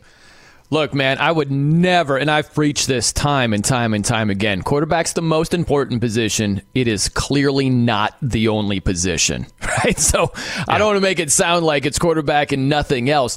Like I said, Will Anderson Jr. could be a pain in the butt for years. It's possible that's the case. But I think the real, real potential for danger is if the Titans, if the Texans, if they just did draft a franchise quarterback. That's the real recipe to be a, a roadblock, roadblock or hurdle for the Colts. So if you gave me three chances to relocate these three players and we can put them in the NFC, you don't have to worry about it. Those are the three that I would choose. I have a hard time disagreeing, like I said, with any of those. Eddie, were there any that we left off that you felt? I know you mentioned off air, perhaps uh, one particular defensive weapon still in the South. Yep, I would have gone with, uh, or the caveat that I would have made in this is uh, Jeffrey Simmons in Tennessee. Yes, Uh, very he good player. Is just an absolute game record, not only in He the is. run game, but I mean, he's a double-digit sack guy, and he's a defensive tackle. Like he's not a defensive end. Like he just blows everything up right in the face of the quarterback. So if I was going a non-quarterback, that would be the first player that I would pick um, after Derrick Henry. No, it's a great call. And you think about some of the Jags weapons. Christian Kirk had a season last year, and Calvin Ridley coming back from the gambling suspension, he could be a real asset for Jacksonville. The crazy thing with some of those guys, you're like, but I don't know how long they're going to be there. You know what I mean? Like, it's kind of weird if you get a chance to relocate any of these players and you choose a guy who's just going to be there for like one or two more seasons. It feels like a lost opportunity, right? The only way it wouldn't is if the Colts were at a further along down the path spot in their projections for what they can do next season. Like, for instance, if the division's so bad. We'll use last year because the Titans in their defense were a play or two away from legitimately winning the AFC South. If I was the Titans, and I feel like, for the sake of argument, I don't think they do, but for the sake of argument, I have a better chance to win the division than the Colts. I would be more likely to take out a one year player within division mm-hmm. to speed that process Absolutely. Along. Yeah, but that's not where they're correct. At. They're not. That's that's yeah. why it doesn't work that way, and you really totally. have to think about it. Which is why, in hindsight, like I mentioned, Derrick Henry still probably belongs in that conversation, but it's only a one year yep. impact, assuming they don't decide to keep him longer than they've indicated. I think it's hilarious. And how sobering is that? What you just laid out, you're like, if I had a chance to relocate a player, if the Colts were in the mix, I'd probably choose Derrick Henry. So therefore, I'm not choosing Derrick Henry. exactly. they're, they're, just they're just not right now. You want you want most bang right. for your buck, and also, I mean, there's it's undisputed though with all of our points that we've made in terms of players we've outlined. It's Trevor Lawrence right now in division because yes. yeah. it appears that they on surface have. I know this is blasphemous in this town. I get it, but this is what Jacksonville thinks. They believe they have the Dungy Manning combination that was here for years. That is what they think they have in Doug Pederson and Trevor Lawrence. Whether it actually happens, we need more substance in just one season and a, a, a comeback against the Chargers in the wild card round they need to build off of that, but that's what they think they have. I think they do. I really do. I don't think that's blasphemous at all. I think it depends on what you're saying exactly, right? Like, is Trevor Lawrence going to duplicate or surpass Peyton Manning's regular season numbers? That's a high bar.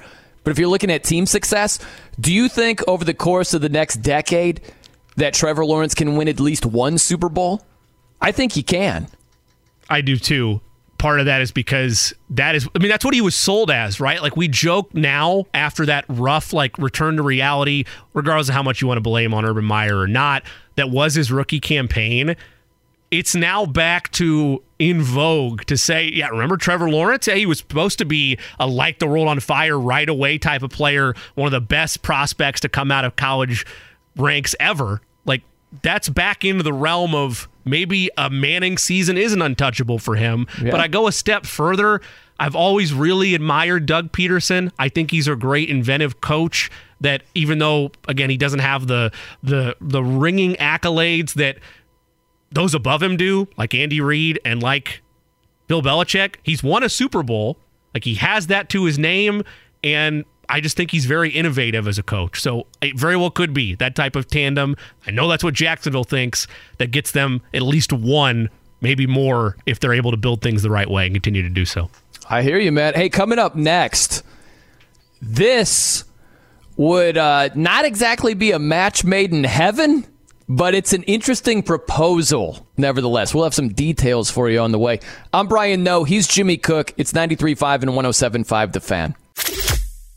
I'm Brian Noe. He's whether it's audiobooks or all-time greatest hits, long live listening to your favorites. Learn more about Kisqali Ribociclib 200 milligrams at kisqali.com and talk to your doctor to see if Kisqali is right for you. Jimmy Cook here on The Fan. Man, I'll tell you, Tom Petty's Refugee song. Love that song. That's probably my favorite Tom Petty song. Is that is that crazy to say? The verse is not that great. I love the chorus, man. I'll tell you what. If I was driving around, that's the chorus I would sing the loudest. I mean, it's it's hard to get past free falling for me. Like I don't know, that's an iconic one. Would you? You'd be belting a free fall. I mean, I mean, it, it, it calls back to uh to, to Jerry Maguire, right? Like, I mean, I don't know. I I yeah, I I'd, I'd not be afraid to be jamming free fall and belting at top of my lungs in the car going down the highway. Yeah, sure, why not? Hey man, different strokes. That's Indeed. all I can say. Indeed. I would What be about Don't Stop around. Believing? Thank you. Thank you very much. By the way, I've changed my philosophy on things, even though not to dig too deeper, because I figured out what I did and I, I can live with it. I can live with the results. No, that I can you've do. told us this. I'm not. I'm not. I'm not rehashing that. I'm just saying from now on, I'm Okay. just gonna say I don't know. I'm just gonna be bland if it's music that goes past an era I know that I'm not involved with. Hey, I don't know. I don't care. I don't care who it is. I'm just gonna tell you. I'm. I'm sorry. I can't help you. Wow. Yeah. That's Hard stance. It's changed. That's different. I don't know if I like this change from you here. so how about this? So Pat Sajak, he announced that he's going to be retiring from Wheel of Fortune. It's going to be his final season. It's going to be his 41st season that's set to begin in September. After that, walking away. So someone who threw his name in the hat, you might not automatically think this is a great fit to uh, to at least fill in for Wheel of Fortune as they're figuring out who the next person is. Uh, see if you recognize the voice. I want to throw my name in the hat. I ain't trying to give up my day job. I ain't trying to give up my podcast. But I got to tell you, if Wheel of Fortune called to ask me to host the show uh, for, for, for a couple of days, I wouldn't mind. Yeah. That would be on the Stephen A. Smith show, his podcast over there, throwing his name in the mix, at least on a fill in basis. Fix it. I would I would love it. Fix it. I, maybe not a long term permanent host, but I would I would love it for Brutal. A, a couple of days. It'd be great. Oh, Brutal. Yeah. We could get Davey Martinez in there, who was very upset about a call that was not made against the Astros a couple of nights ago. All I want is a puzzle to be solved, and we don't have the hotkeys with us for this, but I just want to oh, just like a top of the lungs yell from Stephen A. of celebration when a puzzle is solved. I would I would would love it. Absolutely love it. You We know do who have I'm this, rooting though. for? Ah! Ah! Well, that's that's that's one Brian Noe there. That would also be high What, quality. what's the context of that? Do you have any idea, Eddie? Oh, I can't remember. It was something that you were screaming about. I can Ah, I have Well, to go that narrows and it down. That definitely narrows it down. yeah. I don't know. Short list. Yeah, I don't know. I am rooting for if we're going down the sports, you know, avenue. This would be terrible for Wheel of Fortune, but great for all of us. Bill Belichick. His career after professional football. Give me Pat Mack.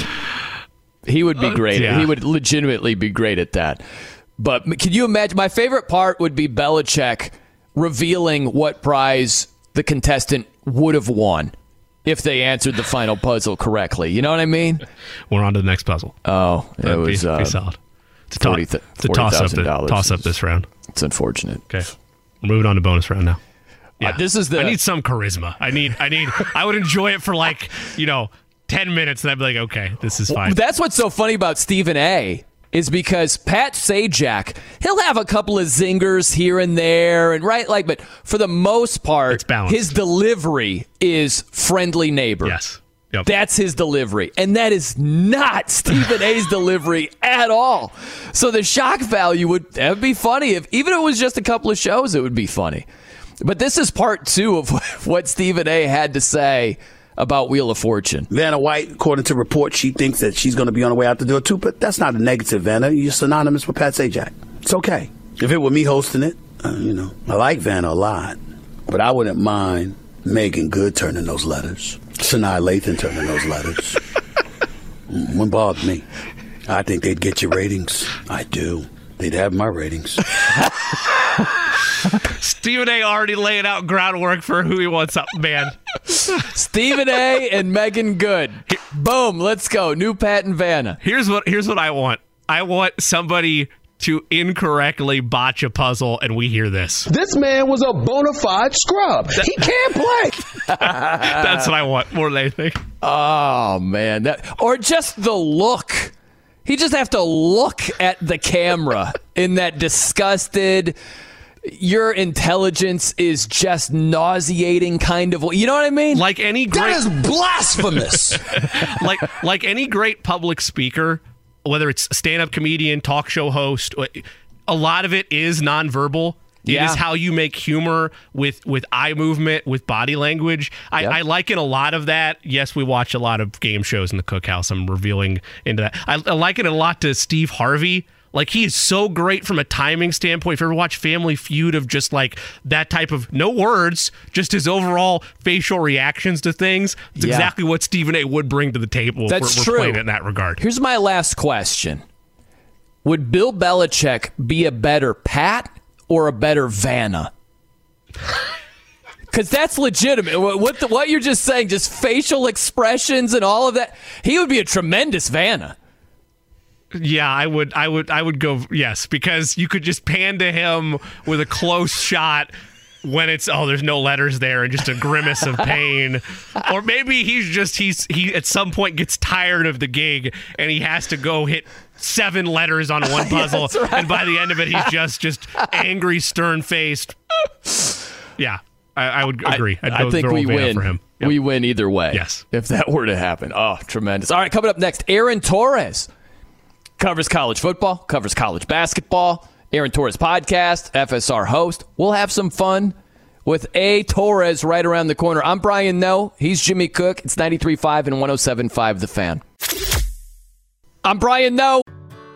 Whether it's audiobooks or all-time greatest hits, long live listening to your favorites. Learn more about Kisqali Ribociclib 200 milligrams at kisqali.com and talk to your doctor to see if Kaskali is right for you. He's Jimmy Cook here on The Fan. want to welcome in Aaron Torres, Fox Sports Radio host, Aaron Torres podcast, covers things college football, college basketball, life, professional sports, man's man. How's everything going, A. Torres? Everything good? Did I hit everything, every key point? I feel like the red carpet's been laid out quite nicely. You? Well, the man's man really put it over the top. You know, it was like they were like, well, you know, he likes college basketball. Uh, I don't know. I'm not sold on. Oh, he's a man's man. Okay, he must be eating. He must be eating raw meat in the corner by himself. Okay, cool. He's cool. Let's let's have him on. Let's let him through. So, uh, but I'm good. How are you guys doing? Great, man. It's so true. That's the re- power of a referral. Everything Yeah, that you've been working your genitals off for, it's sort of like white noise to some people. Like, ah, yeah, he's got this podcast. Uh, he covers these sports. Uh, Man's man. That's a guy I want to know right there. You know, that's the way a referral man- works. So, so, so, so he just pulls out babies out of wells and on the weekend for fun, just when he needs when he when he needs to fill a few hours. Yeah, that's basically you just basically summed me up in a nutshell, Brian. So I'm good. So you guys are good. What's new over there in Indy? Everything's great. You know, we'll hone in on Indy in a second, but I want to go a little bit broader. We were just talking about Stephen A. Smith throwing his name into the hat to at least be a fill in host for when Pat Sajak walks away from Wheel of Fortune. What do you think about Stephen A. as the Wheel of Fortune host? Um, I just I'm very fascinated by like this this era of Stephen A. Where I understand you want to branch out, and he's done some acting, but now he's doing politics. Um, I guess what I would say is I had not heard that story. I don't think it would be a good role for him. The the the, the host of Wheel of Fortune. You're kind of Chris Paul. You're setting everybody else up. You're not the star of the show. Stephen A. You can like him, you can dislike him. He's the the star of essentially every room that he walks in. So feels like a weird fit, but listen, I mean, you know, I mean, hey, throw your hat in the ring. I mean, if they want to try you out, try you out. I had not heard that. I, he doesn't strike me as as the perfect fit for that job. Yeah, no, I, that'd be a little bit lower on my list. How about this too? I was just thinking about, and we'll get into all things NBA draft coming up next Thursday. But you, as you're a college football, ju- uh, college basketball junkie, Aaron, do you watch the NBA draft more from a college basketball perspective or more from an NBA perspective? You know, it's an interesting question, Brian. Um, you know, I, I kind of look at it as, you know, years ago, John Calipari used to call it graduation day. Um, and, you know, I think when you love college basketball and, and even when you cover it, um, you're not like learning about a guy, um, you know, the day that he enrolls at Kansas or Duke, like you're probably, you know, at least in passing, seeing him at some high school events. Like it was funny this week watching Aaron Gordon. I remember meeting Aaron Gordon when he was a, a like a junior in high school, and we shook hands and we did the thing of like, "Oh, your name's Aaron, my name's Aaron, you're cool, I'm cool," and like we had a little like moment. And he was like 18, and I, this was you know probably what 2012 2013 something like that so you know 11 12 years ago and so I, I just bring it up because it is a cool moment um I don't do like the tally of like, well, Duke had this many, so this means they underachieved if they didn't do that. I guess I look at it as more of an NBA perspective. But Brian, I'll tell you this: increasingly, I just look at it as like a standalone thing. Like it's not really college. Like I guess like a Kentucky fan or Kansas keeps a scoreboard, but it's not. I don't even think it's really an NBA thing at this point because the guys are so young that virtually all of them aren't going to make any sort of major contribution for another four, five, six years. So it's like, you know, you again, Aaron Gordon is a perfect example. Lottery pick that is now a role player two or three teams removed from who he got drafted by. Um, you know, Jamal Murray was a lottery pick, but this is what, year seven for him? I think he got drafted in 2016. So I, I watch it, I enjoy it. I have increasingly, you know, cared less and less about who gets drafted where because even on draft night, there's a million different trades and this and that.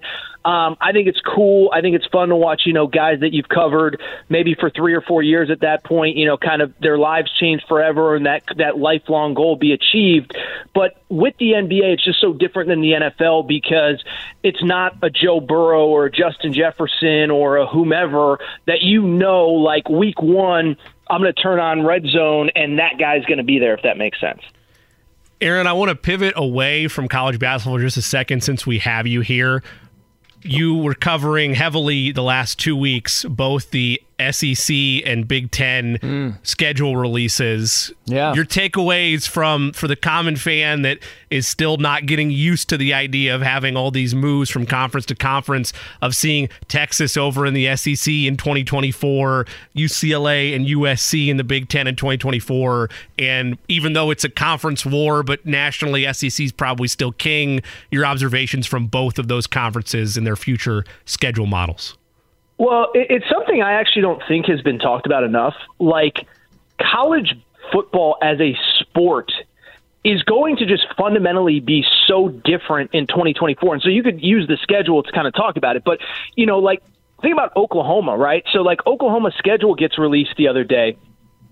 And you know they they go through the whole you know seven stages of grief of like oh my god this just got real like we have at LSU at whatever Alabama at home but I also just I don't think people realize like college football as a like the fundamental way in which we consume it is going to change because one you have the two conferences adding teams, but you also have the 12 team college football playoff. And so, you know, as an example, I'll give you an example from this year.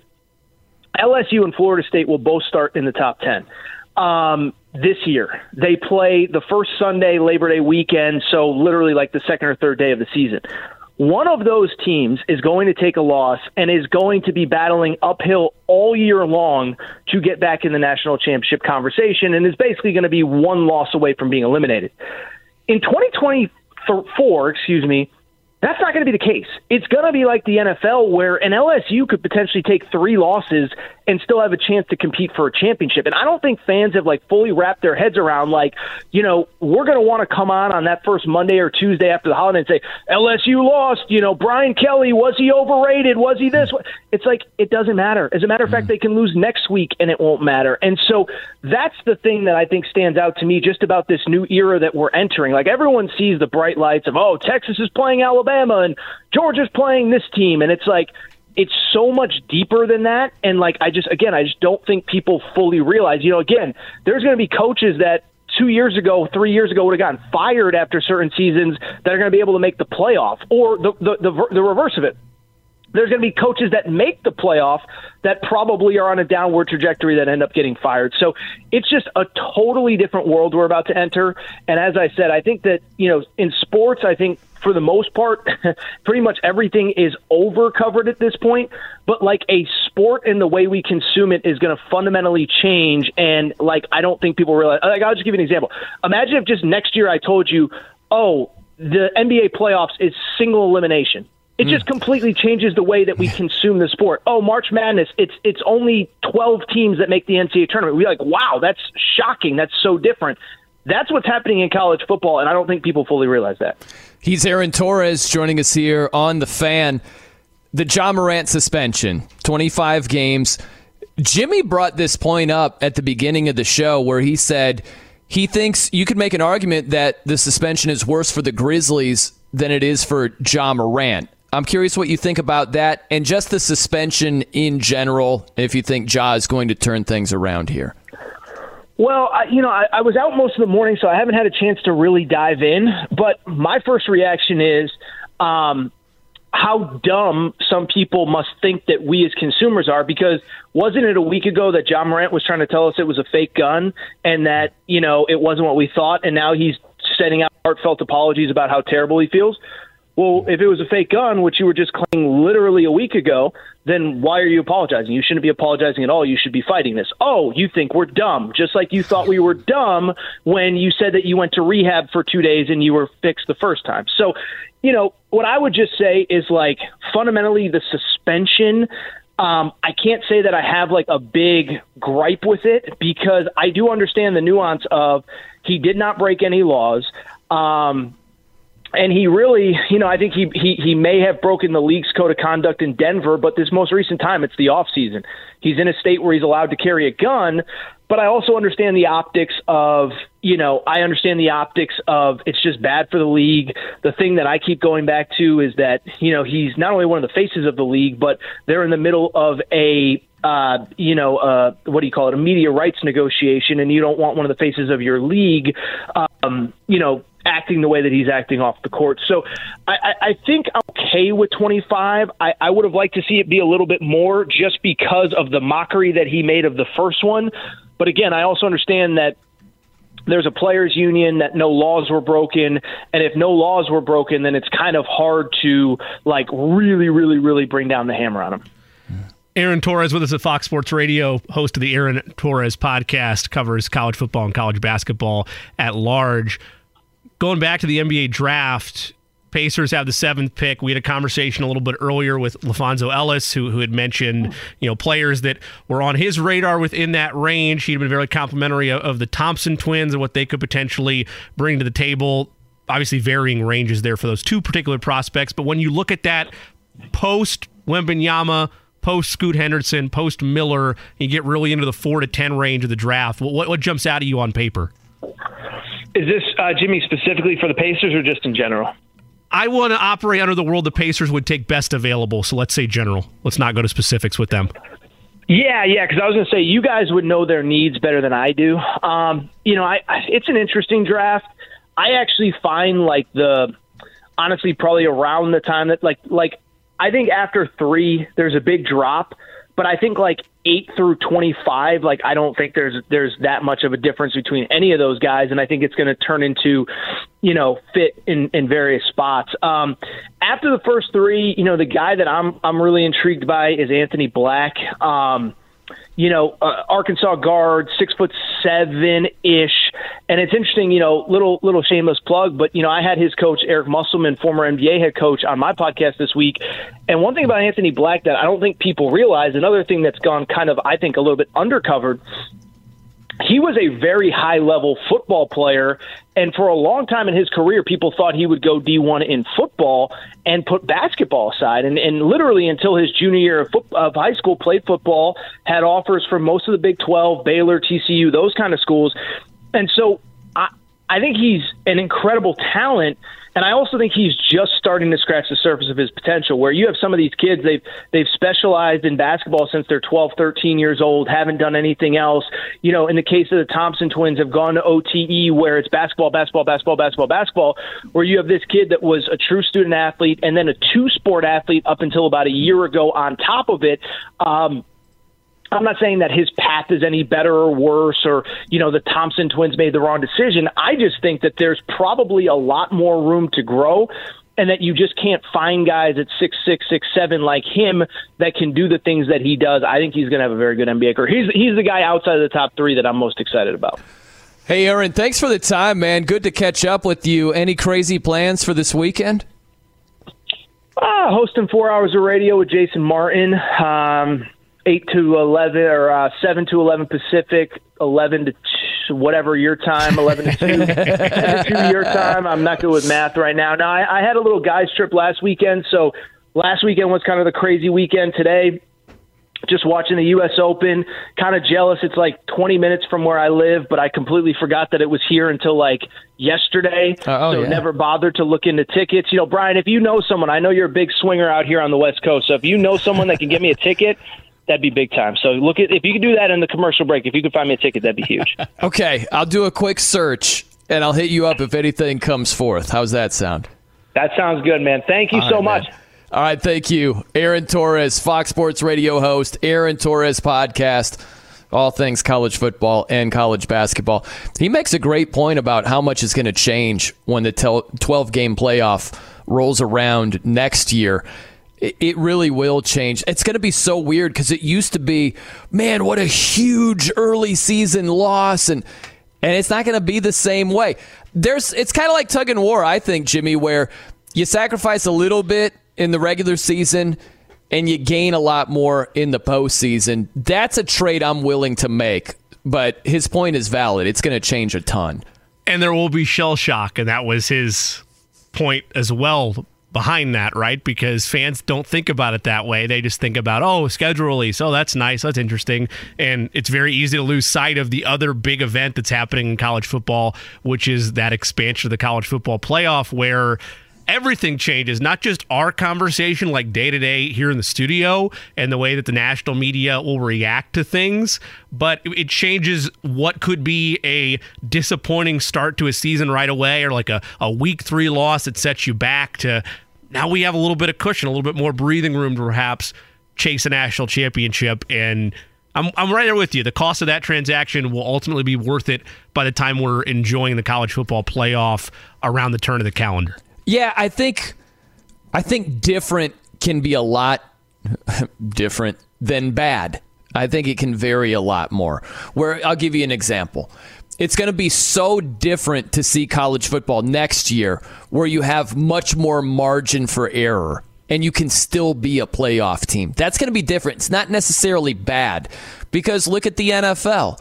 If you think about the Packers, good example last year. They get off to a terrible start. Aaron Rodgers has all these young guns. He didn't bother showing up in the offseason. that compounded the problem, right? And then all of a sudden you blink and you're like, they've rattled off a few wins in a row. And if they win at home in week 18 against the Lions, they're in the playoffs. Yeah. And I don't think anyone was like, that sucks. They shouldn't even be alive to do that.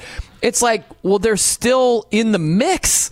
And there are a lot of times where that's going to be interesting in college football. So it's push pull with that too. There will be a time where LSU or a big name school loses late in the season, and it's really not that big of a deal. And that does stink because it's so different than what is normal for us in college football. But it does work the other way also, where there's a big name school that was dead early in the season, and then all of a sudden they've rattled off a bunch of wins, and they're on the cusp of making the playoff, and that's not going to be all bad either. It won't, it won't be all bad from the majority of us, but people have to remember that, again, even though I like the idea of expansion for a number of different reasons, and you have to accept it at this point, even if you don't like it because it's happening, whether you like it or not, but it is going to be largely beneficial, as you would expect, to the tippy top of college football. These larger Power Five conferences mm-hmm. are going to have second and third chances. This isn't a door of opportunity for multiple chances for non Power Fives, but at a minimum, it creates an opportunity at least one representative or maybe two representatives in a really good year for a non power five to, to make a move. But more often than not, these stories are going to be oh, Ohio State stumbled early, but here they are coming on strong at the end, or at Notre Dame. Traditionally, for them, they lose a game without a conference. That's likely curtains. Well, not anymore now with this expansion. It will generate, at minimum, eyeballs and content. I don't know how the level of happiness to rage will be balanced depending on which team it is that is making that run. But that's what makes the drama of college sports yeah. so great. Yeah, and look, I think that when it expands, I think the big boys they're still going to be winning championships. There's no doubt, but the road to winning a championship is going to be so much harder. That's a, a yeah. big difference than where it is right now. Where think about this: in a couple of years, you're not going to have divisions in the Big Ten. Like next year, you're not going to have divisions. The SEC, the same thing. No divisions. So you're playing, it's number one and number two in the conference championship game. That will affect seeding. That might affect whether you even get in or not to the playoff. And then from there, you have to win a minimum of three playoff games. And a lot of those games are going to be a, uh, against the best college football has to offer you know what I mean? So, yeah, you're still going to see Georgia and Bama and the big name schools win championships, but the road to get there, it, it's going to be a lot harder. And I'm not expecting like UTEP to start winning crowns or something like that. But I think that's been glossed over. Is it tends to be like, well, U, UCF isn't going to be winning championships, and you know these lower tier schools. Well, it's like, yeah, true, but man, think about how many rings Nick Saban has. The road to just sustaining dominance is going to be a lot harder. It'll be harder to create those dynastic runs. That's a, it's a fascinating conversation, and, it, and it's why there's been so much pushback prior to expansion, which is oh, Alabama's just going to win it every year anyway. I'm not saying that wouldn't have been the case had you had expanded playoff for all of Alabama's titles that they don't probably ultimately still come out on top, but at a minimum, it adds an extra gauntlet to what already is the regular season, even though you have a little bit more breathing room there with expanded playoff. It's more of a hey, we just got to win one more. Now you got to go through the entirety of another mini regular season. Hence the postseason name. Very clever there by me. Didn't just invent that. It's been around for hundreds of years. But you get my point, Brian. You get what I'm saying. it might be a different story, and that's why everybody, at least that's been pro expansion like me, we want that idea of newness, of freshness, of maybe not the same old dominant team year after yeah. year. Yeah. I, I, I'm excited for it. I am. And there are going to be some drawbacks with the expanded playoff, but I think there are a lot of positives with it. And even if you're against it, chances are if you're really against it, it means you really care and you're probably still going to be watching. You know, when do you make an impassioned you know, plea for something you don't care about. you know what I mean? If you're really bent out of shape, that means you're not going anywhere. So what that, you're saying? Really what so means. what you're saying is that people that are against the college football playoff should yep. stage a reverse boycott. Is what you're oh, saying? I just want to make sure. So glad. I just want to make sure that I'm on the right uh, wavelength with you. There is that I, right? Jay Cook, I have got a gift for you oh, no. in about 10 minutes this from now. This is not the positivity oh. segment anymore, which scares oh, me to say it's not a gift. My goodness, is this going to be good? First, though, real fast, a couple of musical things. I found this funny. So we were doing, uh, Brian Noe and Jimmy Cook with you here on The Fan today. We were doing The Bright Side in the first hour. So I was giving you nothing but positivity. You had to give me a random subject I couldn't go normal truth teller, which leans negative from time to time. Had to be positive. And so you jokingly threw out Sammy Hagar because, of course, he is inferior to David Lee Roth. Uh, most of us know that. But I Googled real fast when you said that, Sammy Hagar. You know what showed up? A bunch of David Lee Roth songs. so do me a favor Google Sammy Hagar. And I'm not even joking. What shows up? Jump. Hot for Teacher, Ain't Talking About Love, all these David Lee Roth songs. And I'm like, see? This is what I've been saying. Yeah, I, I can just see you with validation, just strutting. Your chest is out. You're just feeling top of the world with a Google search like that. Uh, bra- bravo. Well done. Very happy for you. And it also says this. I was not aware of this. It says uh, this is like the Wikipedia little side portfolio, if you will. It says Sam Roy Hagar, also known as the Red Rocker. I had never heard that before. Have you? And I'm. I had not. No. I, yeah. Had not heard that. Apparently, heard also there is a uh, Sammy Hagar birthday bash that's taking place uh, in Oh, Cabo. You get some tickets. Yes, Register for every, it's every year. It's at his. Uh, it's at his- Really? yes, every year at his bar. I think. Well, 76th birthday bash. There you go, Brian. Sounds like a good event for you. Let's get over there right away. Did you know that, Eddie? Did you know his nickname was the Red Rocker? Uh, never heard of it. Yeah, didn't hear about that. For a guy Last that little- doesn't have red hair, It's sort of reddish. Is it not red anymore now? I thought it was blonde. Blondish? Is it blondish or reddish? I don't. I don't know. It's got to be red. I always thought it was blonde too, but whatever. Uh, the last little uh, music thing. So the the uh, article I stumbled onto: ten awesome metal covers of country classics. The list is freaking terrible. It's basically what it. Man, I really down had high hopes for that too. That's yeah, I'm shocked. I mean, some of these bands, I'm like, really? These are the bands. But two things to keep in mind, and I'm going to check them out. Megadeth redid "These Boots Are Made for Walking." Okay, I'm curious to hear that one. And James Hetfield, the Metallica singer and guitarist, he did a Waylon Jennings cover of the song "Don't You Think This Outlaw Bit's Done Out of Hand." I have to hear that. I've never heard that before. Are you interested in that at all, Jimmy? I think I could get a brief comedy bit of the boots are made for walking in a, in a, in a, in a, in a, heavy metal flavor, but the no uh, outside of that, no. I'm Not okay. interested in Hetfield.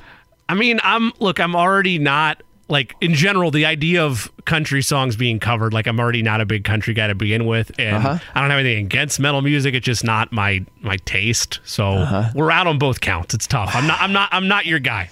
Not your champ. You sound. uh, You know what? This sounds like I got a taste of me. Is really what just happened right now. You gave me the truth. It leaned negative, and I got to be honest. I didn't really care for it.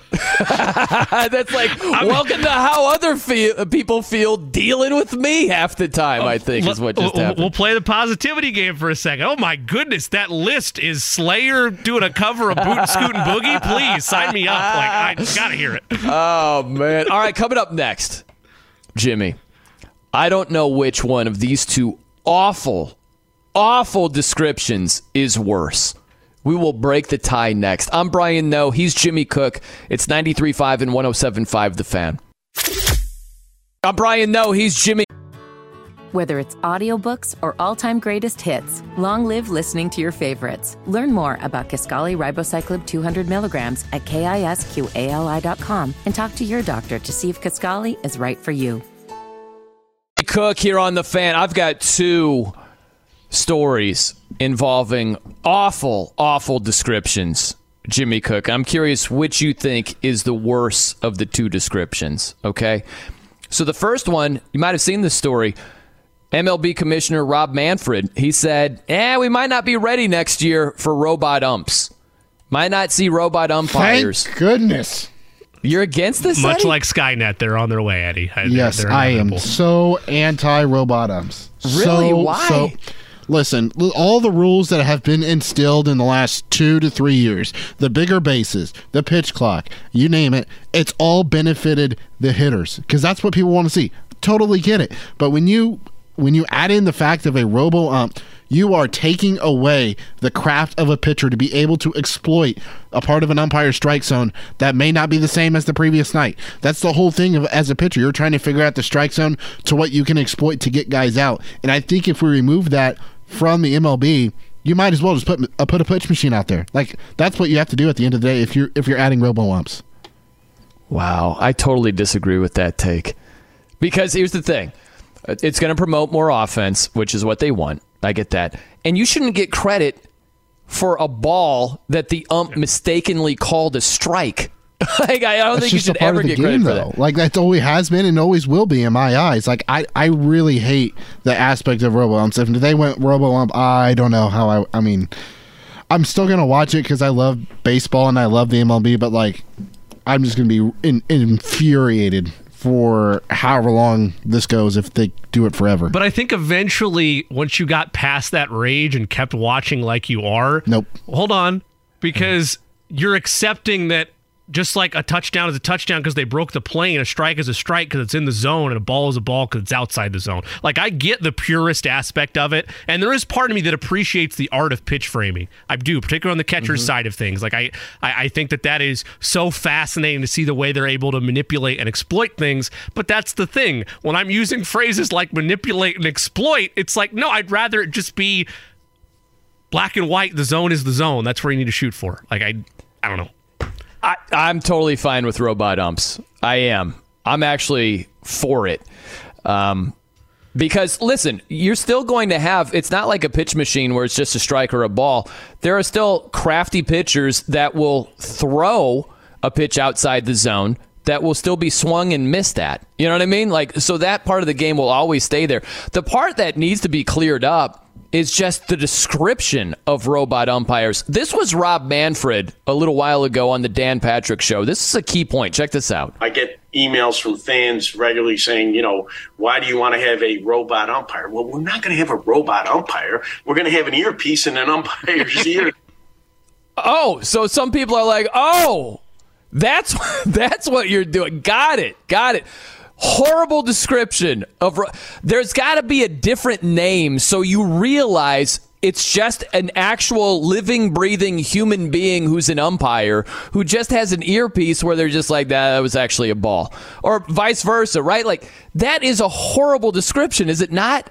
You mean to tell me it's not going to be a T1000 behind the dish? Now I'm now I'm I, I don't know how I feel about these rule changes anymore. I'm really really disappointed. Listen again. Listen to how many people are hitting up Rob Manfred like, "What is this? What robots?" I get emails from fans regularly saying, you know, why do you want to have a robot umpire? Well, we're not going to have a robot umpire. We're going to have an earpiece in an umpire's ear. Gets regularly hit up with emails, an avalanche of people not understanding that it's not actually a robot. Why would you call it a robot umpire then? Except it kind of is. Like if you think about it, you just have a guy standing behind the plate. He's got an earpiece in. He go, and the robot in the, in the in your ear goes ball. You call it ball. Stri- it's a might as well just call it a robo ump. Au- Automated strike zone would be a better way to to phrase it if we're trying to take out the That robot makes more phrasing. sense. Yeah. I don't know. Look, it's it's it's gonna arrive eventually. Like I I, I hate to uh, because I feel for Eddie because I get the purist aspect of it. and He's not alone. There's a lot of people that feel that way that are very pure about the game. But if you haven't taken the hint already with mm-hmm. what Eddie just outlined. Challenges and large bases, the pitch clock, like it's offense, offense, it's- offense. That's that's where they're clicking to, and is it going to cause short term frustration? Yes, but the more people I talk to that still like baseball doesn't interest them, yeah, offense wins out. Like it Yeah. does. And, and and to your point, Brian, like you still see guys even with a normal strike zone whiffing on Oh, just yeah. nasty sweepers or just pitches That'll that are- always be the like, case. That Yes. won't go away. Yeah. What will be eliminated though, it, to Eddie's point, I suppose at bat by at bat, you could get different influence for, well, if an umpire calls a ball that's just outside the zone, that might change a hitter's approach to what they're looking for pitch wise. So it does, it, it takes another weapon away from pitchers. I get it. But I also don't care because I'm offensive minded. and I'm sorry. I, I know that upsets people, but that's I'm just, just who I am. on the uh, the the uh, the name of robot umpires. I think it is the eggnog of the sports world. Like it, for years, for most of my life, for four decades, I never tried eggnog because I thought it sounded awful. I thought it was it tasted like eggs. It doesn't at all. It tastes like icing to me. It tastes delicious. I love eggnog. I had no idea it was something that would be good. Yeah, it's very good. just good. based on the name. Like same thing with robot umpires. I, I initially I was against robot umpires because I didn't know how it was going to work. It sounds way worse than it actually is to me. Now there's another story here, Jimmy. Are you ready for this one? I am sitting down. This this was crazy because this was written by Marcus Thompson, lead columnist at The Athletic, who does a marvelous job. He's covered the Warriors for a long time. He writes beyond Golden State, but he is a smart dude, really, really good at his job. And he did this fluff piece for these dirtbag Oakland A fans. And it is just pathetic. So the reverse God, boycott. we've come a long way since that positivity segment. Oh, Boy, was that years gosh. ago. Oh my God. These fans who can't show up. Over three seasons, they haven't averaged 10,000 fans. They've been below 10,000 in attendance for the third straight season. And yet, for one night, one night, they showed that they had a pulse and came out to the tune of nearly 28,000 fans. Okay? Just keep that in mind. Nearly 28,000. And so there's one line in particular from this just awful piece of these fans and their their passion and yada yada yada. Marcus goes down and says, "What A's fans can bring, what was on display at the reverse boycott, simply cannot be duplicated in this nation." Let's just break that down for a second, shall we? Really?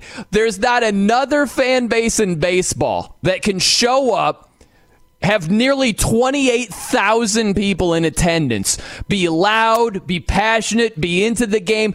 Can't find it anywhere else in the nation. Only Oakland. Really? Really? That is a horrible description. That's the worst I've ever heard in my life. Are you kidding me? How can you say that with a straight face and not be like, no one's going to buy this with half a brain? Okay, both statements I could say could be true, which is that you're being way too hard on the athletics fans. It's not their fault that Fisher and the rest of his cronies just want to get to Vegas and have a great time. And they, regardless of what their intentions are right now with Las Vegas, it's a nine acre plot of land. I'm curious to see what that ballpark is going to look like there. Had they done that in the first place and that's all they wanted in Oakland, probably would have had a deal done a decade ago. But that's not the path they chose. They wanted to have a full atmospheric 55 acre area where it's like what the Braves have, or like what, even though it's not a remodel, what the Reds or other teams have done outside the stadium, which is have areas to congregate and be a part of things pregame. But no, they didn't want to do that in Oakland. They want to go to Las Vegas and have nine acres of land to play with. Great. That's awesome. He, he's a snake. That can be true. And I appreciate what the A's are doing. But this could also be true, which is that that's a bridge too far. There Way are plenty. There are plenty of fan bases, not just in the MLB. If you, if, if it broke that the Pacers were considering Oh. moving, we use this like lightly and joking phrasing. Like for instance, you know, had Will Levis come to the Colts, there would have been riots in the streets. There would be protests in the streets of Indianapolis, not just one game. If the Wow. Pacers were leaving, like so, yeah, Oh, that's no a bridge. doubt. That's a bridge too far for me. Uh, but again. Yeah. I, I, it doesn't justify what the athletics ownership have done. That's my thing is are there A's fans that have great passion? Sure. Are there A's fans that are going to be beyond ticked off that the franchise is leaving? Yeah, absolutely. Just don't blow it out of proportion. Don't sit here and tell me this can't be duplicated anywhere else in the nation. These fans of the Oakland A's. I thought Marcus Thompson wrote for The Athletic. I guess it turns out he writes for The Athletics. Oh, man. Is what. right? I didn't know there was an S. I swore it was singular. Turns out it's been plural this whole time. Good lord, what is he talking about? I can't believe. And the comments afterward were just like, "Right on, Marcus," and I'm like, "Oh my To gosh, be clear, to be terrible." to be clear, Marcus Thompson is a beacon for the Bay Area. Like I don't I don't disagree at all with him coming out strongly on this. And as you mentioned, g- gave him his flowers to start the conversation. Yes. he's a great writer, He is and I a enjoy great his writer. content across Yes. the board. But again, when you start to get into this realm of of column pieces, Pom-poms. sometimes you go again a bridge too far, and the idea that even let's just say we're forgetting about the biggest deal here with it couldn't be duplicated somewhere. Communication is at a level in today's society where I could organize a, a worldwide petition, and even if they were bots or not, I could have a chart that would list country by country of people that were interested in said issue in about an hour. Like the idea that you couldn't do it across an entire statewide area in another market is lunacy. Like it's, It's insane. crazy. Insane. Makes no sense. Oh, and he Doesn't writes for the make sense. Athletic. Uh, The Athletics. No, the Athletic. All right, coming up next, Jimmy. I've had time. I disagree with one of your points today. Uh oh. Hopefully, I will not disagree with your betting selections, though. We will compare notes momentarily. I'm Brian, though. He's Jimmy Cook. It's 93.5 and 107.5 The Fan. I'm Brian Noe. He's Jimmy Cook here on The Fan. I hate to disagree with you with one of your jams in the background, Jimmy. I feel like that's just dirty pool right there, you know? But I, I thought about this. It's an interesting point by you. You think that the suspension of Ja Morant, 25 games, may be worse for the Grizzlies than it is for Ja Morant. Is that where you stand? Yes, to to an to an extent, yes, yeah. I mean, I, I just think that it, it's it, it walks the middle ground because if it's like I said earlier in the show, if it's any further than that, it does damage more to Memphis because I don't think they could overcome it. Like twenty five is close, mm-hmm. but you're still relying on. 500 basketball or maybe a little bit better to be where they would like to be in the pecking order of Yeah. seeding, right? Yeah, that's why I think it's worse for Ja. I think it's way worse for him because think about this. It's the money that it's costing him. 50 to 60 million dollars when it's all said and done. That's a ton of change. It's the hit to his reputation. It's maybe his final strike. Like he can't screw up again or that could be a full season or more.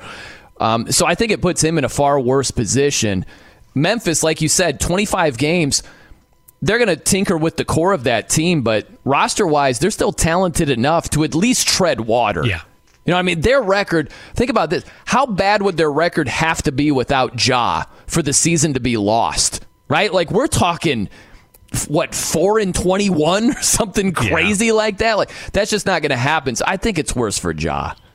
Yeah, I mean, at, at- the end of the day, I I do lean Ja's way, but I just wanted to bring up the other perspective of that. Yeah, it, it's it's a difficult spot for the Grizzlies to be in as well. Totally, because uh, even with the expanded playoffs and what Miami just did.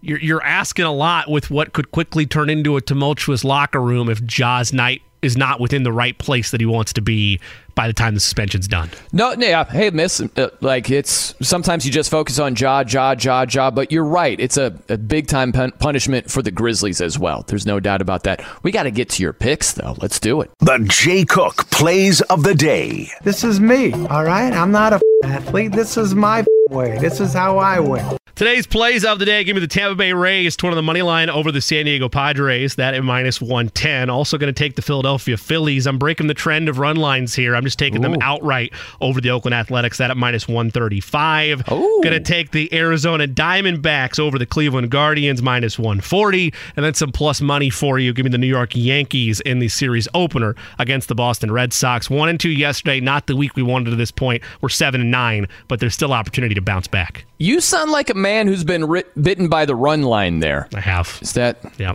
Just going straight money line over here. A wise man said I should switch to first five, but I've yet to trust said wise man. Is that wise man? Is his, are his initials EG? Indeed. By the way, I uh, went with Tampa yesterday because I thought you had a good uh, play right there. And I thought there's a promotion on DK. If you have a two run lead, you automatically win. And I thought I signed up for that. I didn't. They were leading 3 nothing. Next thing I know, it's tied. Oakland has the bases loaded. We sweated. We got there. We're okay, though. We got there. happy we got JMV. Hey, JMV, top of the hour. Everybody have a great weekend. We'll catch you soon. Happy Father's Day.